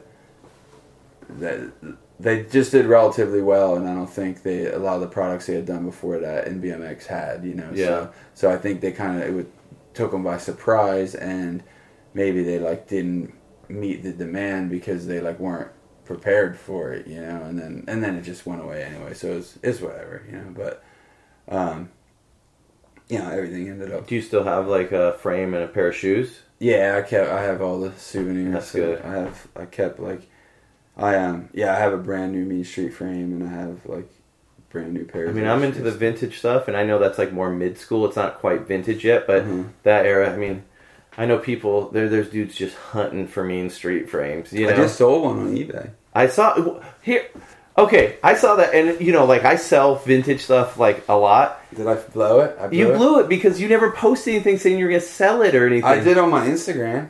I I looked and I was like, why didn't Van promote? Like, you could have blown you.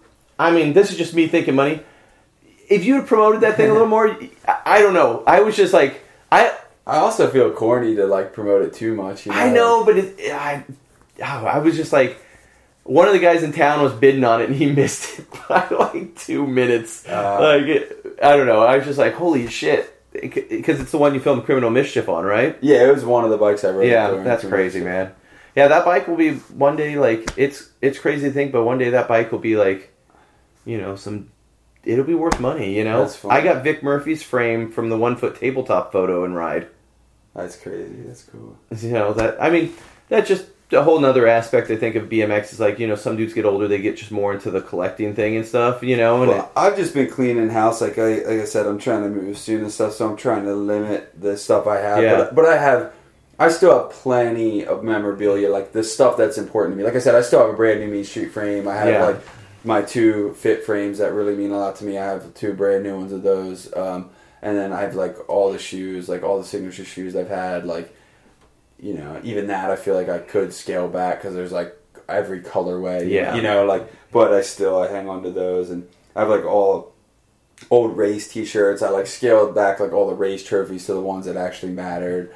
Um, you know, so just just hanging on to all that old like the the nostalgic stuff, all the videos that mattered, it, and all the magazine stuff, and so yeah, definitely. it can probably become a lot of stuff. What's that? It can probably become a lot. Oh, it stuff. is, it is, and that's why I've I've been like purging like crazy. I've been getting rid of so much stuff out of my attic, and like, and not just BMX stuff, like just stuff in general, but Yeah. but a lot of it is BMX stuff. Like I had all my VHS and DVD collections, and just all that stuff went to Trey Jones. So he like he like bought all my like old VHS tapes. He hit me up. He's like, "I'm looking for these ones. You got these ones?" And I'm like, "I can check for you." And then I just sent him a random the other day. I just because he was so stoked on all this stuff, I was like getting rid of all these DVDs too, and I just sent the box to him. I was like, "Hey, what's your address?" And so I just sent him a bunch of DVDs too. Like I just stuff. I just don't need all that.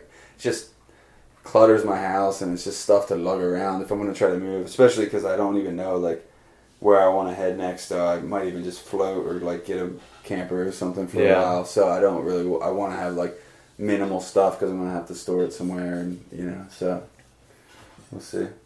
Yeah, that no, I know that stuff can bog you down. So, um, when you guys, you do you want to talk about like li- kind of Little Devil at its peak?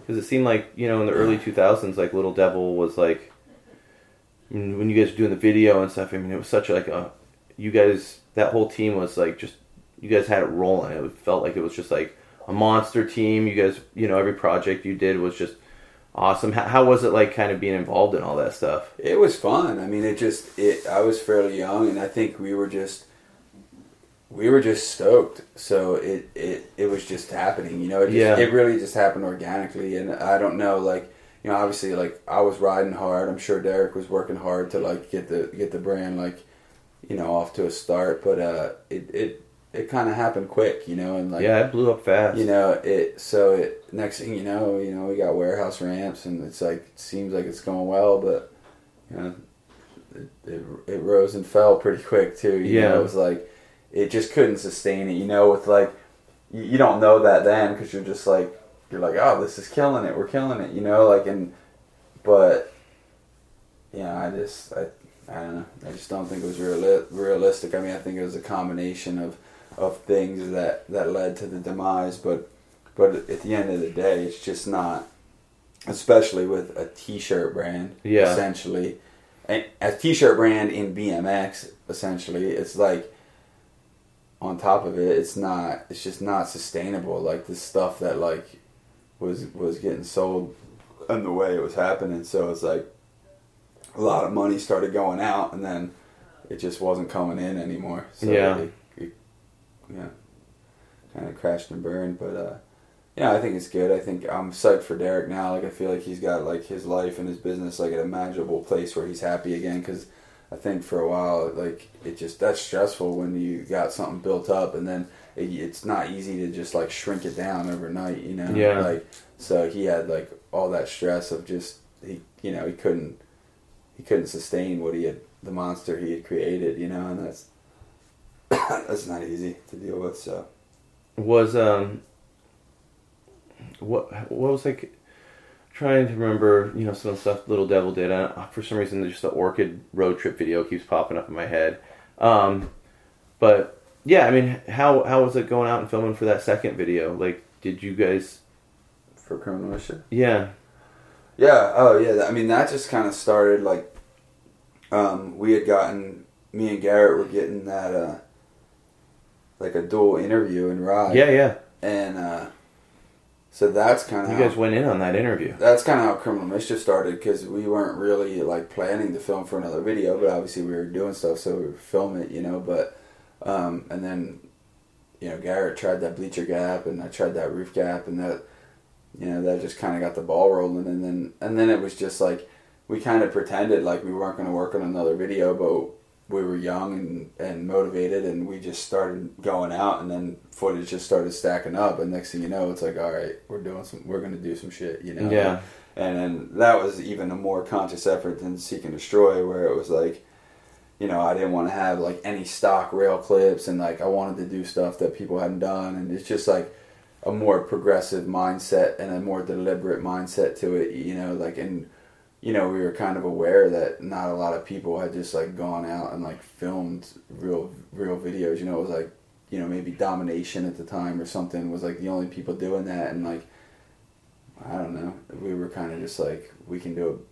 I mean, it might be kind of like a jock mentality in BMX, but we're like we can do this better. Yeah. You know, like we, and it wasn't. I don't think it came from like a really a competitive place necessarily. Like maybe in a way, but more of like a someone. Someone needs to do this right. Yeah. You know, like we'd watch Welcome to Hell, like, and that's just such a cool video, you know, and you're just like escape video, and you're just like, BMX needs this, you know, Yeah. like we need to, we need to be this cool. Like, why aren't we this cool? Yeah, no, I'm.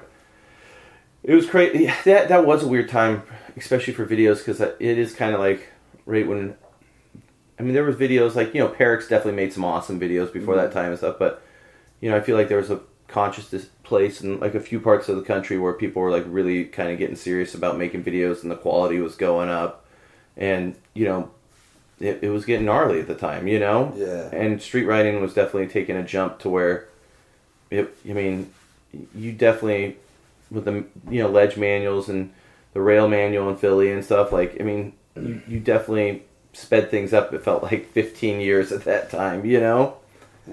Um, that rail man was that rail the big rail manual was it in Philly? Yes.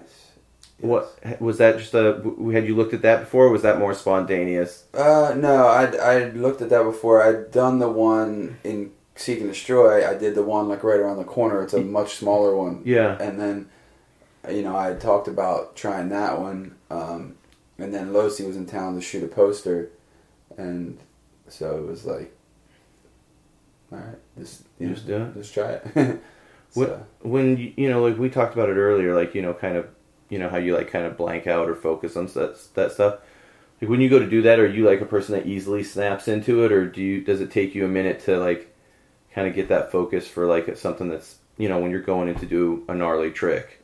Uh, I mean, I feel like I can do it quick. Like I don't. Once I've made up my mind I'm going to try something, then I usually don't do a lot of run ups or anything. Like I can go, I can say, "You ready? Okay, come." And, and Yeah. because I've already like prepared myself once I once I get to that point. But uh, I definitely, you know, I definitely get nervous when I'm trying something scary, and I have like weird little things that like, like I kind of like to focus and like, if there's like too much going on around me, it like distracts me. Like you know, even just like pedestrians or like people talk. And I feel like I've gotten worse with that. Like in in as the years have gone on, uh, where I like like less distractions even more so than then. But um, yeah, I don't know. I don't know. It depends. I mean, it depends on what you're asking exactly. I guess like in a sense, like I feel like I can I can. If it's time to go, I can go. You Yeah. know, like it, but I uh, doesn't mean I don't need like time to think about and kind of like prep myself for what I'm going to try. But I don't need to do it at the spot. uh, Yeah. necessarily. You know, like I can, I can get myself prepared somewhere else, and then ride over to you know just like that gap to rail we were talking about earlier. That's one. You know, it's like and like the the Philly rail manual and Holy Fit as well. It was like you know we knew we wouldn't get a lot of time, so it was kind of like you guys go set up, tell me when you're ready. I'll warm up over here, and I'm gonna come through, give it one look, and go. You know, Yeah. like, you know, because we're not gonna have time to like be dicking around and me doing run ups, looking at this thing, going, I don't know. Yeah, don't yeah, know. yeah. All right, you ready? Oh, oh wait, no, okay, no, not that one. All right, oh, oh, all right, I'm coming. Oh no, you know, like that whole that whole you Yeah, know yeah, that oh, whole yeah. like show. So it's like Well, and that's the thing. It's like when you get into that zone, you know, you haven't you haven't clicked because I always tell people I go the trick starts when you pedal away from the rail. You know, I feel like that's when the trick starts. You know, it's not jumping on the rail. It's like once you pedal away from it that first time, knowing that you're going to come back and hit it, the trick starts the minute you Yeah. pedal away from it. You know, and some sometimes it's just harder to snap into that that focus area on it. You know. Um. You, you, you need to sneak out, use the restroom again? I'm good. Okay. You got the piano? um,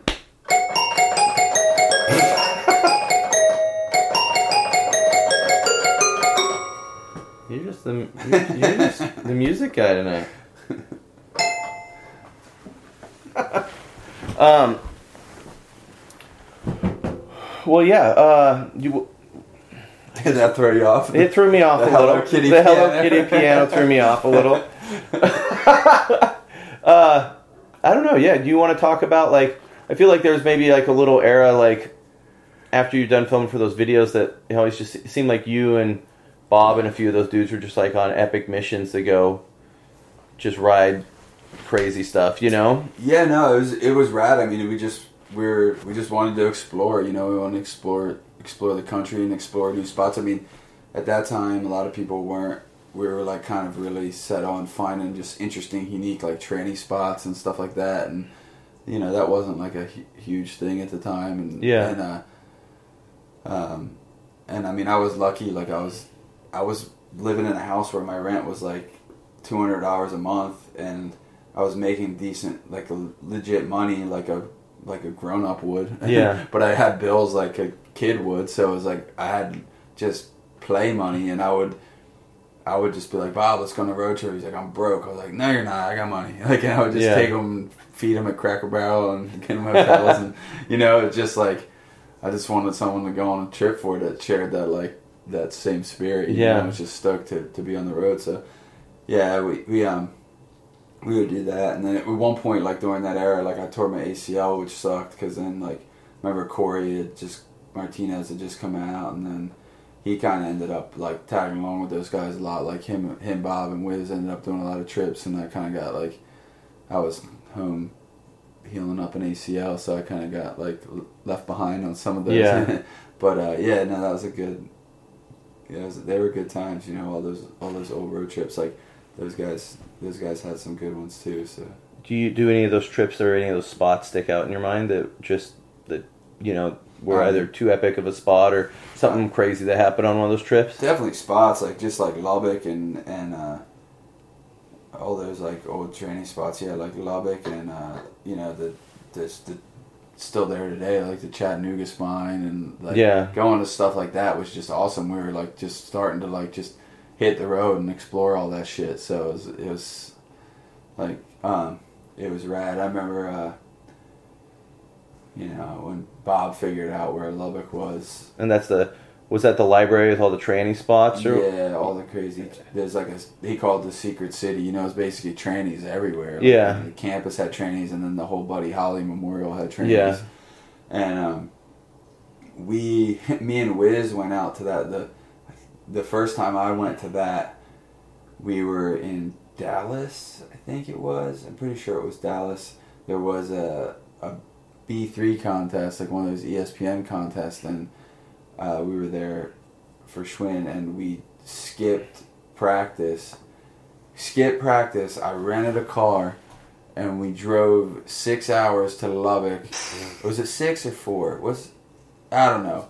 I'll I'll somewhere in there. Let's Yeah. just say even four. I don't know, but it was a drive that's long enough to where you're like we're in the car for a minute. yeah, I'm thinking I'll say four, whatever. I don't know, but so we we skipped practice, rented a car, drove four hours, rode the banks for like rode the trainees for like two hours, and then drove four hours back, and then got up the next morning and just had like a little bit of practice right before the contest, and then I don't think I did that great in that one, but Wiz.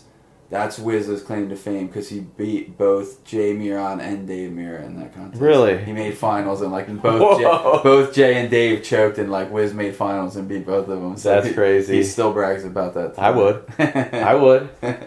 I always I brag for Bruce for winning the X Games. Sometimes he'll be hanging. I'm like, yeah, this guy Bruce won the X Games. You know. That's pretty crazy.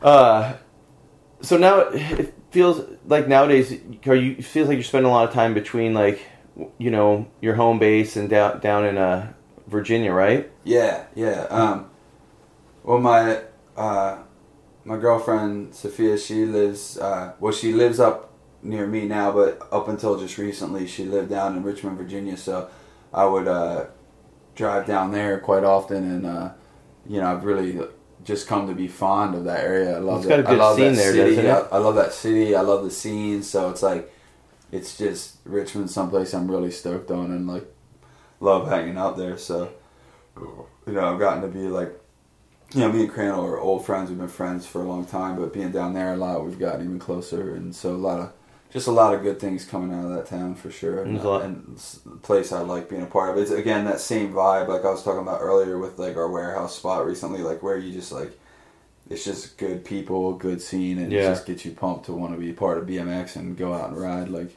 it doesn't feel forced. Everything just kind of happens, you know. I mean, that's the best thing. It's just like, I think that's why everybody you know rides in the first place. You just like find a group of dudes and you know, have fun on the bike and the adventures that you know it brings. So. Yeah, no doubt. Um, here, you want to answer a few of the questions that we've gotten on Instagram? Sure, let's do it. I know Bruce. Bruce was chomping at the bit to have you answer a question. So, here, let, let me pull them up really quick. All right, we'll we'll just scroll through them and see what we got here. There's a lot of them. All right, this guy An- Andreas Johnson wants to know what your favorite trick and spot is. My favorite trick and spot. I mean, that's like that's kind of an impossible one to answer because it's like I said earlier. Like if I rode only one type of thing or just only did like one type of thing, I mean, it just get. But I mean, I guess I'd take I would take a tabletop. You know, like it's tabletops and 360s would be the funnest tricks because they're Okay. like they're like I feel like they're the most simple and you can do them at any on any discipline, you know, street, dirt, park, whatever. Like you're gonna throw a tabletop in there at Yeah. some point, and like threes are just fun to spin or whatever. So yeah, I, I don't yeah I, I don't know if I could pick a spot, but uh, maybe FDR if I had if you force yeah maybe FDR. If I had to ride one spot forever, probably be FDR, and I'd do a lot of tabletops. All right. Uh, a guy named Sick Matt wants to know um, before Corey Martinez blew up, there was a brief moment where Josh Heino was tearing street a new asshole, especially in his nowhere fast section. Uh, did was Josh ever an inspiration for you on your rail game? Um, yeah, I would say like that that Heino definitely with nowhere fast. Um, the the two uh, El Toro clips, the the ice pick and the overgrind on El Toro at the time, they were that was pretty groundbreaking and uh, that yeah, I would- say that definitely like inspired me. Like I was I would like seeing seeing some of Heino's like overgrinds and stuff probably pushed me in that in that in that respect Yeah. maybe more so than I've even realized. Maybe thinking about it now, maybe you know, because overgrind's one of my favorite tricks. Something I like to kind of like push, try to take to new levels and stuff. Yeah. So, um, The one he did with the drop where his foot didn't hit the ground, but the, the last last one where he does with the drop on the side Yeah. is really gnarly for so It's gnarly him nowadays. doing those pushed me more. Like I, I definitely remember sweating those two moves and being like, "Wow, that shit is crazy." But maybe more so than I ever realized. Maybe it kind of pushed me to like kind of get my overgrind game yeah. on point. Um, oh, uh, Yoli Williams wants to know: Do you ever feel pressure to keep up with modern modern trends or tricks in BMX? I know we kind of touched on that a yeah, little. I don't. I don't now. Like I, I feel like there was a point, kind of after criminal mischief. You know, you kind of build off that. You you kind of have that for for a little while where everybody's like psyched and you're kind of and then like when you're not the latest and greatest, you start to like question things. You're Yeah. like, oh, what am I doing? What do I need to do? Like, and um, you know, so I, I feel like that was a point where I like stressed out a little bit as to like where I was at, where where my riding was at, where my career was at, and now now I don't. Now I'm like not even a little bit. Like I'm gonna ride the way I want to ride, and I feel like to me, I think that's what like people would want to see me do anyway. Like Yeah, I don't think at this point in my life people want to see me try to like learn the newest hippest street move or like take my brakes off like that's just it's just not me. And if I'm doing it it just looked desperate at Yeah. this point you know? It's not like eh, so I'm gonna ride I'm gonna ride the way I want to ride. And like you know that's at this point I'm totally comfortable with that. And even like being on trips I used to kind of put pressure on myself to to kind of like do something scary or crazy. And, and like even if I wasn't finding the spot that seemed right for me yeah, but now I know that like if I roll up to a spot and I'm not into it I'm not gonna ride it or I'm not gonna like push myself to do something on it I'm just I'm gonna do what feels right to me and if if jibbing around feels right I'm gonna jib around if doing something scary feels right I'm gonna do something scary if um, if sitting on my bike and watching someone try a flat ledge trick feels right, I'm gonna do that. You know, Yeah. so I don't feel like I need to. I know I know myself well enough now to know that when it's right, it's right, and I'm gonna do it. You know, I'm not just gonna. I'm not just being lazy or or or being a wuss. I'm gonna like step up when the time is when it feels right for me to step up and get something done or or just have fun. You know, like I'm gonna yeah. I'm gonna ride when and the way I want to ride. You know, that's just that's what you should do. it's easy now. Um, Cody Highwalker wants to know what's the favorite, what's your favorite clip you've ever filmed? Wow, that's a hard one. They're they're hitting you with these hard ones. Favorite clip I've ever filmed. Um, I might have to go, and you know this is tough. I'm just pulling this out of thin air. There's probably other stuff I'm forgetting, or but I, I might go with the pen Rail manual in Holy Fit That was gnarly, man. Because that's that that is like a fantasy. Um, that rail has always been like kind of legendary since I saw people do it in old skate videos, and it was always like a, a Philly staple. Like everybody would come through and like grind the pen rail. You know, that was like the coveted. You know, um, and it's just something I remember. Like even when I when I ice picked it in Criminal Mischief, it was like, uh, you know, that's when I was I was manual rails and stuff, and we just we just joked about it. You know, it's like one of those things that like you joke about, and it didn't even seem like a real thing. Like manualing, it didn't even seem possible Yeah. in our heads, but we just. And then as time progressed, it starts to seem like real, like like wait, that could actually happen, you know. Yeah. And then then we were working on this project, and it just became a, like a priority on my list. And then the just the way it happened, it just shouldn't have even worked. Um, so for for it to all like come to fruition and for it to be like a real thing that actually happened, it, it felt like a dream. Like it really like rolling away from that felt like a dream. It was like this this did not just happen. That's that area's kind of a high bus spot too. Isn't it? yeah, yeah.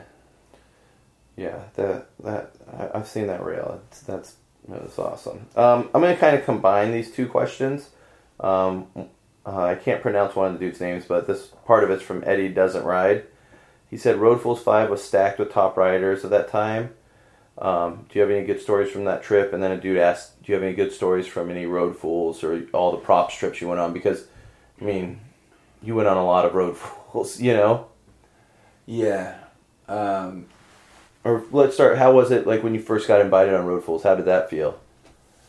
No, that was that was super rad because uh, I getting invited on Road Fools was really cool because I I remember Road Fools one like Derek went on it and I was hanging out and riding with him and Yeah. filming Seek and Destroy and stuff at the time and uh, I was super jealous that like he was going on that trip and I was laid up with a torn ACL at the time and uh, so I'm 18 I think 17 or 18 with a torn ACL so I'm going stir crazy Yeah. like you know now I get hurt like that I can pop some Percocets and watch Netflix and strum the guitar a little bit and be content you know but back then I'm like I want to ride ah. Yeah.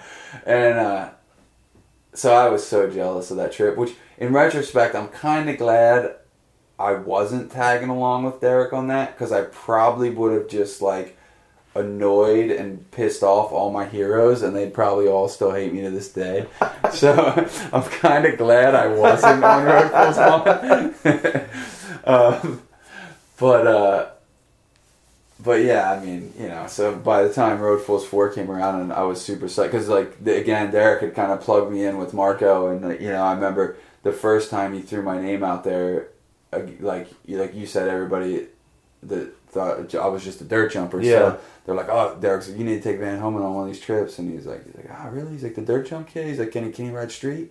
Derek's like, "Fuck yeah, he rides street," you know, like he, and um, you know, and then it just kind of went from there, and I ended up being really good friends with Marco from there, and like he was kind of almost like a big brother to me in a lot of ways. Like, kind of, I would like always sit in the front of the bus, and and uh, Marco would just, I don't know, just talk to Marco. You'd always be in the front of the bus. like Y- You, when I was on the trips, I mean, that's where you always were. Yeah, I would just sit in there. Like I would really just like I would ride up front with Marco and just just talk to him about life and shit. you know, just getting all like. But he was kind of like I said, he was kind of like a big brother like figure Yeah. to me, where he would just give me advice on life and career and money and you know just kind of trying to like steer me in the right direction. So that was always right. You know. And was a good dude. yeah.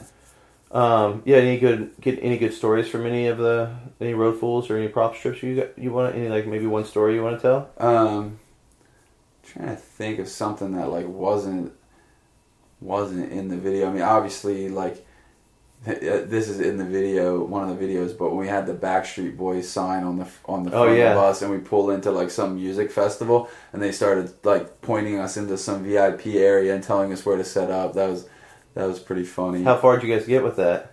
Um, not all that far because we just we wanted to go ride, so we like didn't even really push it how far. Like we pulled back into the area and we're hanging out for a little bit, and then like we just we just pulled out. They're probably confused, like where are they going? But, Yeah, yeah.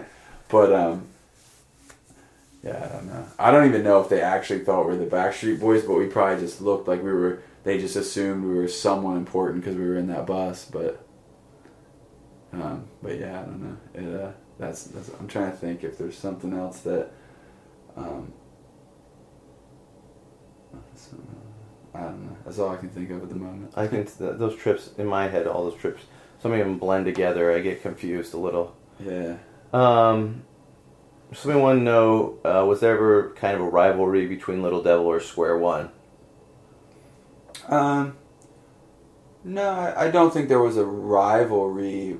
Nah, there was no rivalry. Um, I mean, when Chris, when Chris left to like kind of try to do it on his own, that might have been a little weird, like between between those guys. But that's that's their business. So Yeah. Uh, Team Sano from all the way over in Scotland uh, wants to know what's the scariest clip you ever filmed. Did we already go over that, or what? no, I didn't say scariest. Um. God, I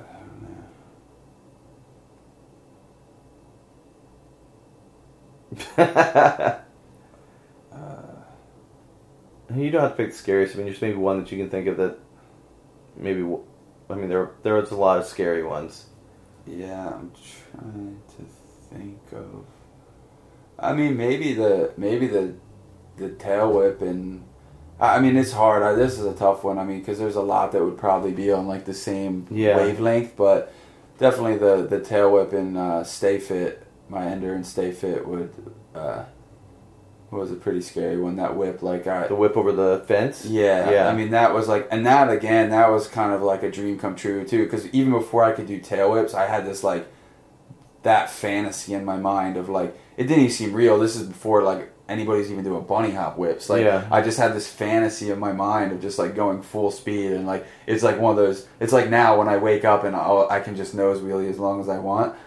Yeah. and then I wake up, I'm like, oh, I can't really do that. It was like the same kind of thing, but then like you, you make it you make it real and like to to just pedal at something full speed like that and whip it. It's just it's just a full commit kind of trick and like if it, if you get that that whip locks up or something, it's just Oh. gonna be bad, you know. So it just yeah.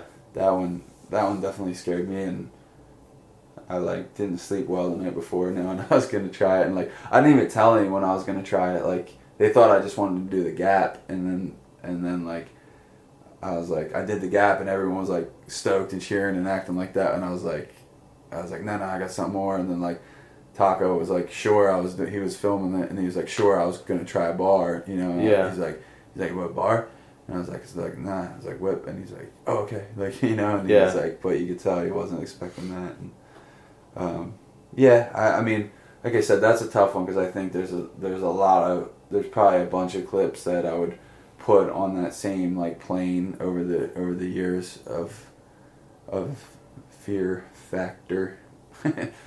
but that's definitely one of them. Uh, this is more of a, somebody saying hi, but uh, I guess this is John Heaton's nephew, and he says he's sitting with John, and they both want to tell you hi.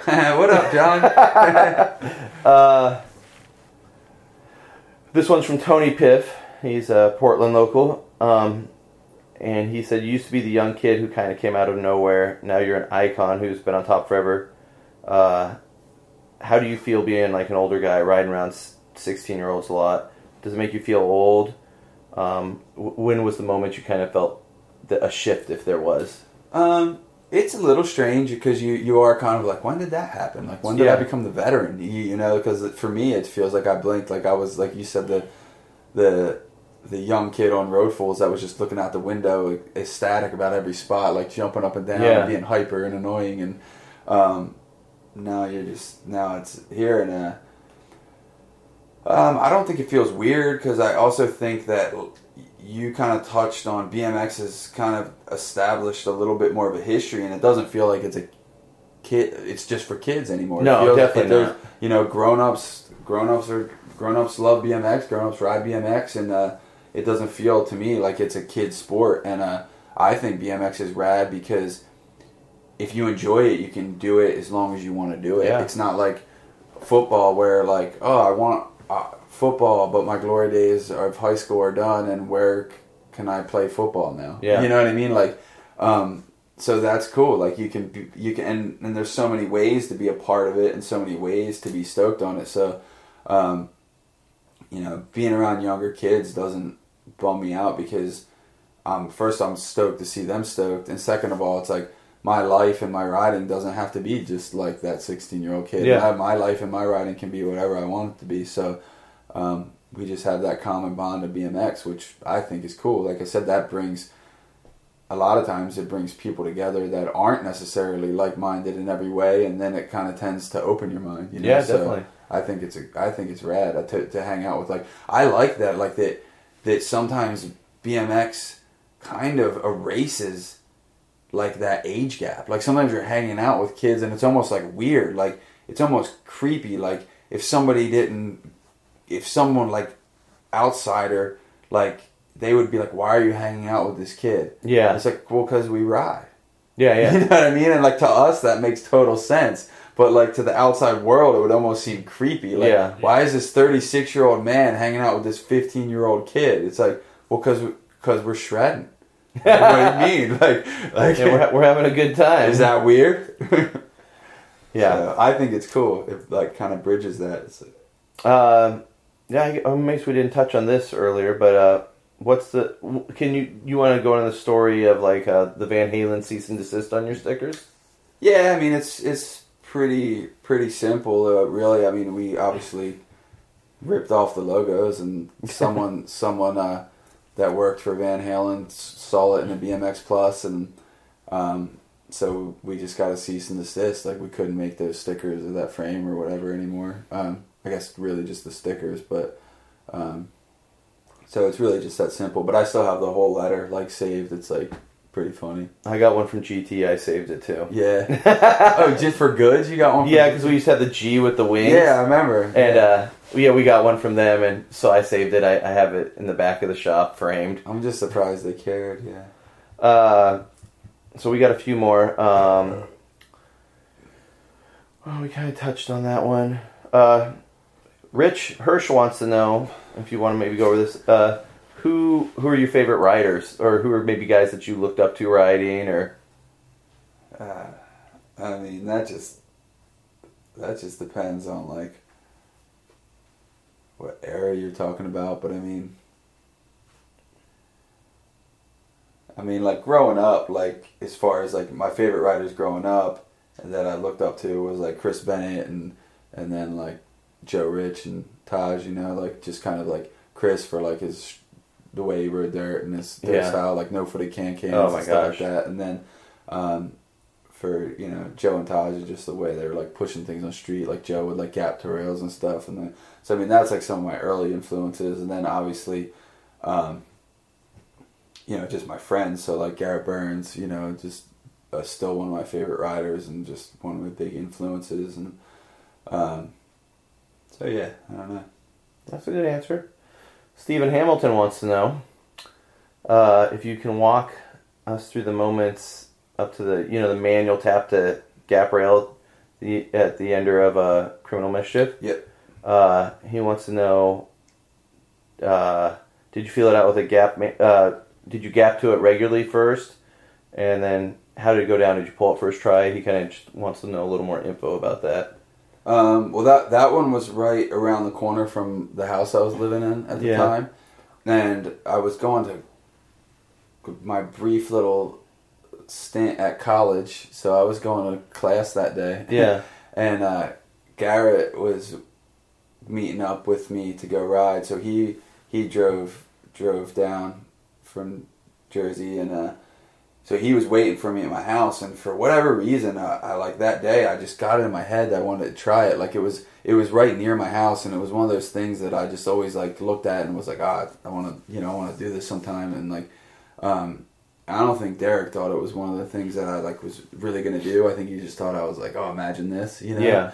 And uh, and then that day I just got in my. So I remember driving home and I started getting real nervous and like my hands started sweating like on the steering wheel and stuff. I'm like, and I just walk in the in the house and I was like, "Let's go, guy! I got something I want to try." And I just like put the camera on his back and like, and uh, the camera bag on his back, and we like pedal over there, and then um, he sets up, and I uh, I just did like manual gap to stairs a bunch of times, like Yeah. like into the second stage stairs, and then uh, and then finally it just I was like, all right, I guess I'm as comfortable as I'm gonna get, and and uh, I tried it, and it worked. It worked first try, and it was rad. It was just Garrett filming it, just bro cam style, and Yeah, yeah, so definitely. That, that one, that one blew my mind when I saw it. So it's Uh, funny. A lot of people would ask if it was like an ice pick or something, like because that the sound my tire makes. It's like, yeah, like some people. you almost thought- it's like more of like you almost bonk off of it. Yeah. it's like Well, it's so it's short and fast, Yeah. so it's yeah, it's more of a bonk than a manual, but which I think makes it cooler. Like it's fat, it's one trick instead of like settling, tricks, like you, you know? settling Yeah. into it. Yeah. it's like commitment from the start. Uh, Mullaly Bike Park in New York wants to know, a when you're coming to the Bronx, and then uh, what's the the- what's like the gnarliest thing you've had happen with something breaking on your bike? Oh man, I'd be stoked. I'd be stoked to get up there. Um, I haven't, I've been to that park once. I'd be stoked to check it out again. Yeah, I know they're they're like getting some money from the city and kind of redoing it and stuff Yeah. right now. yeah, yeah. You guys should hit me up and figure something Hit out. Hit Van up. Figure out. Um, but uh, so with something breaking on my bike. Yeah, have you had like anything crazy break like to where?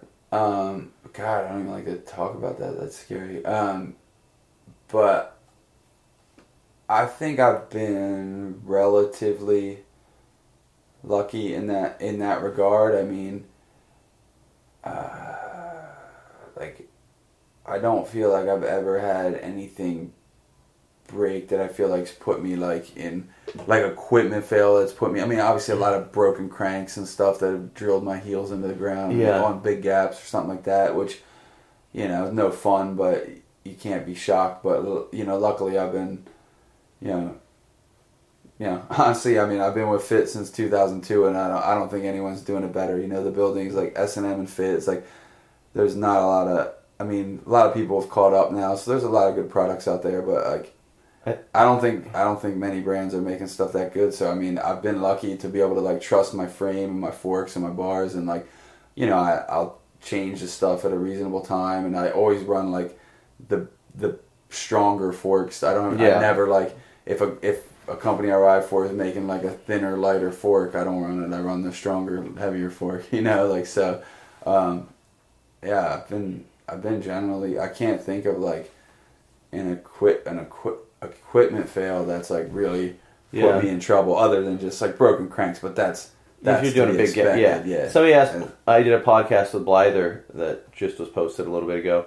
Somebody asked him the same thing, and he's like, "I broke a couple pedals," but I mean, it's one of those things too. When you're sponsored for as long as you are, you know, you're you're not going to ride like you're not going to let your bike get to a piece of shit Right. status either. You But know, see, that's surprising with someone like Blyther because like I'm lucky because I'm I'm more from an era where where products had gotten better because Yeah. because the truth is like even in my earlier days of riding they had beefed everything up so much that Yeah. like it was our bikes were 20 pounds heavier than they are now but the stuff was still strong like Yeah. but bmx went through a phase where everything was super light and then like everything was breaking and then they just started beefing it up beefing it up beefing it up and then kind of when i started coming up and like really like starting to push myself like you could kind of trust the products i mean forks bend easier bars bend easier Yeah. but like you could still like they bend they bent they didn't snap yeah. you know so and then things just got but beefier and beefier until like the weight finally like and the technology started to get better so that we could have something that was that strong but not 40 pound bikes Yeah. so I, I you know it's yeah, yeah. yeah, yeah.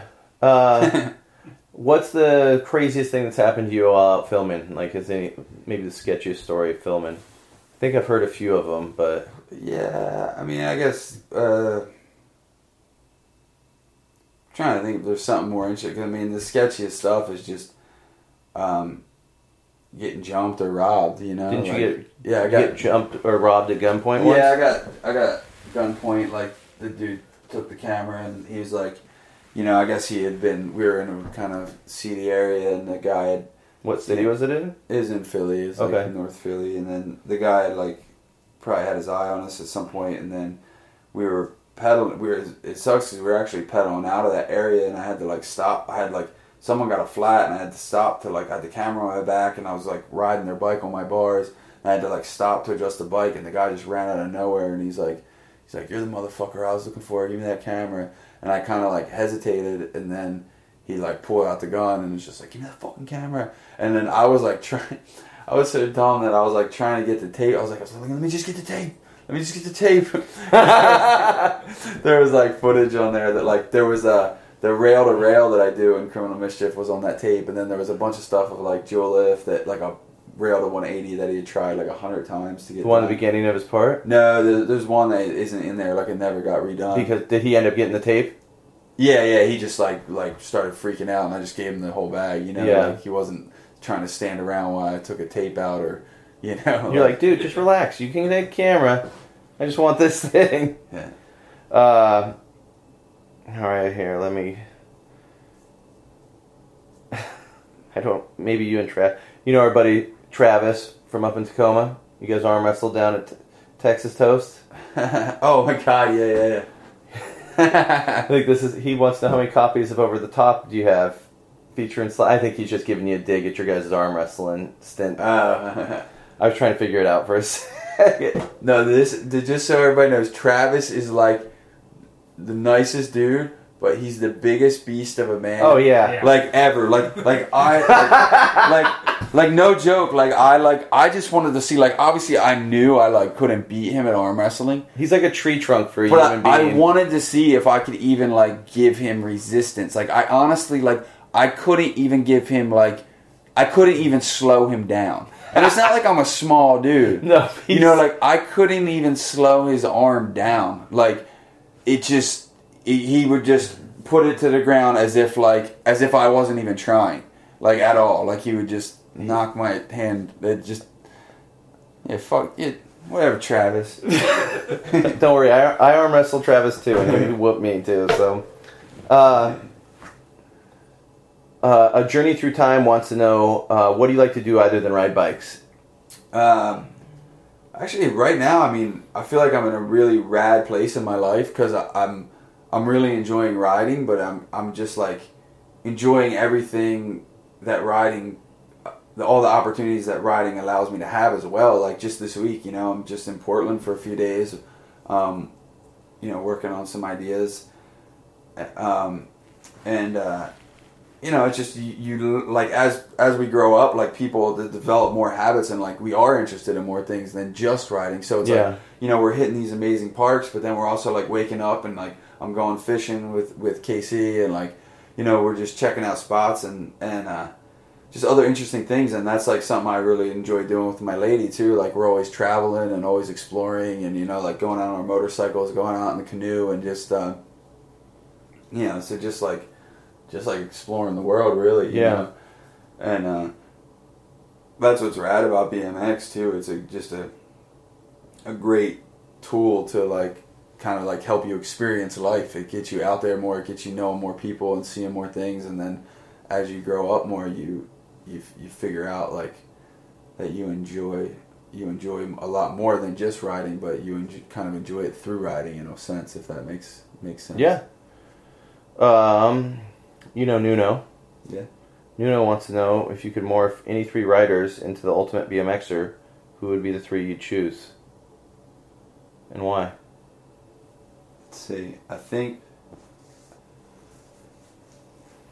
I would take like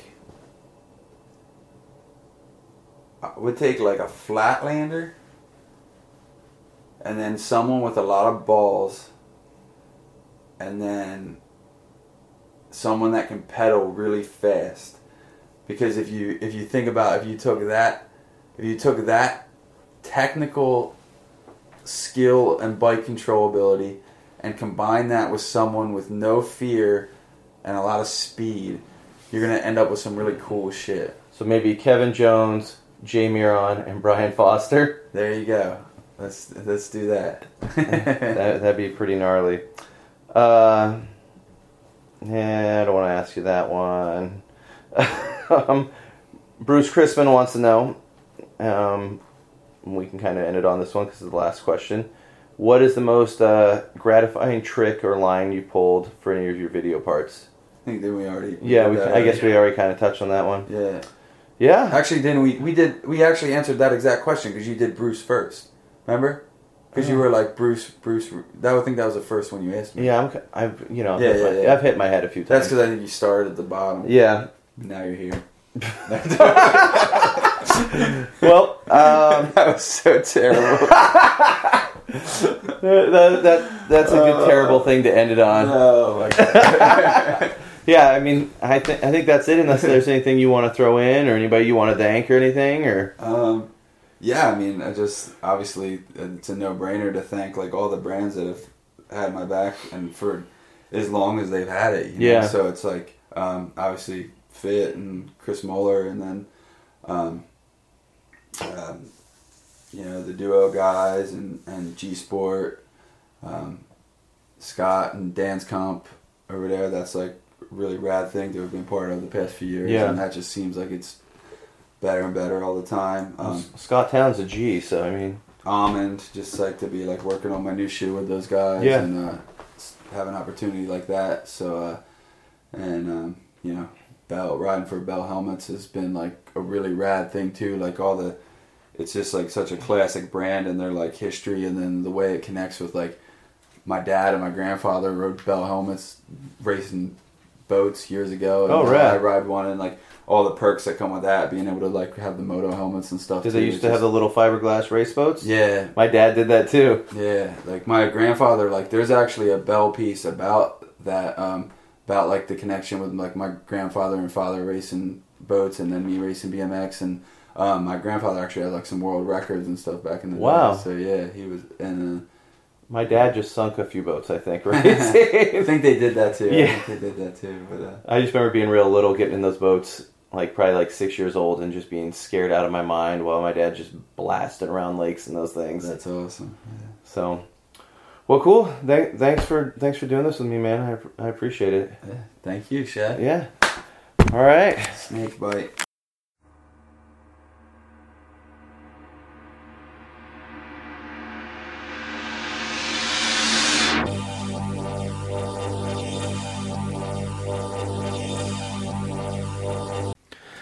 Thanks to everybody for listening today. Um, just a quick heads up we just got our YouTube page up and running, and we've been posting some fun video parts on there that I feel have kind of been forgotten about or slipped through the cracks.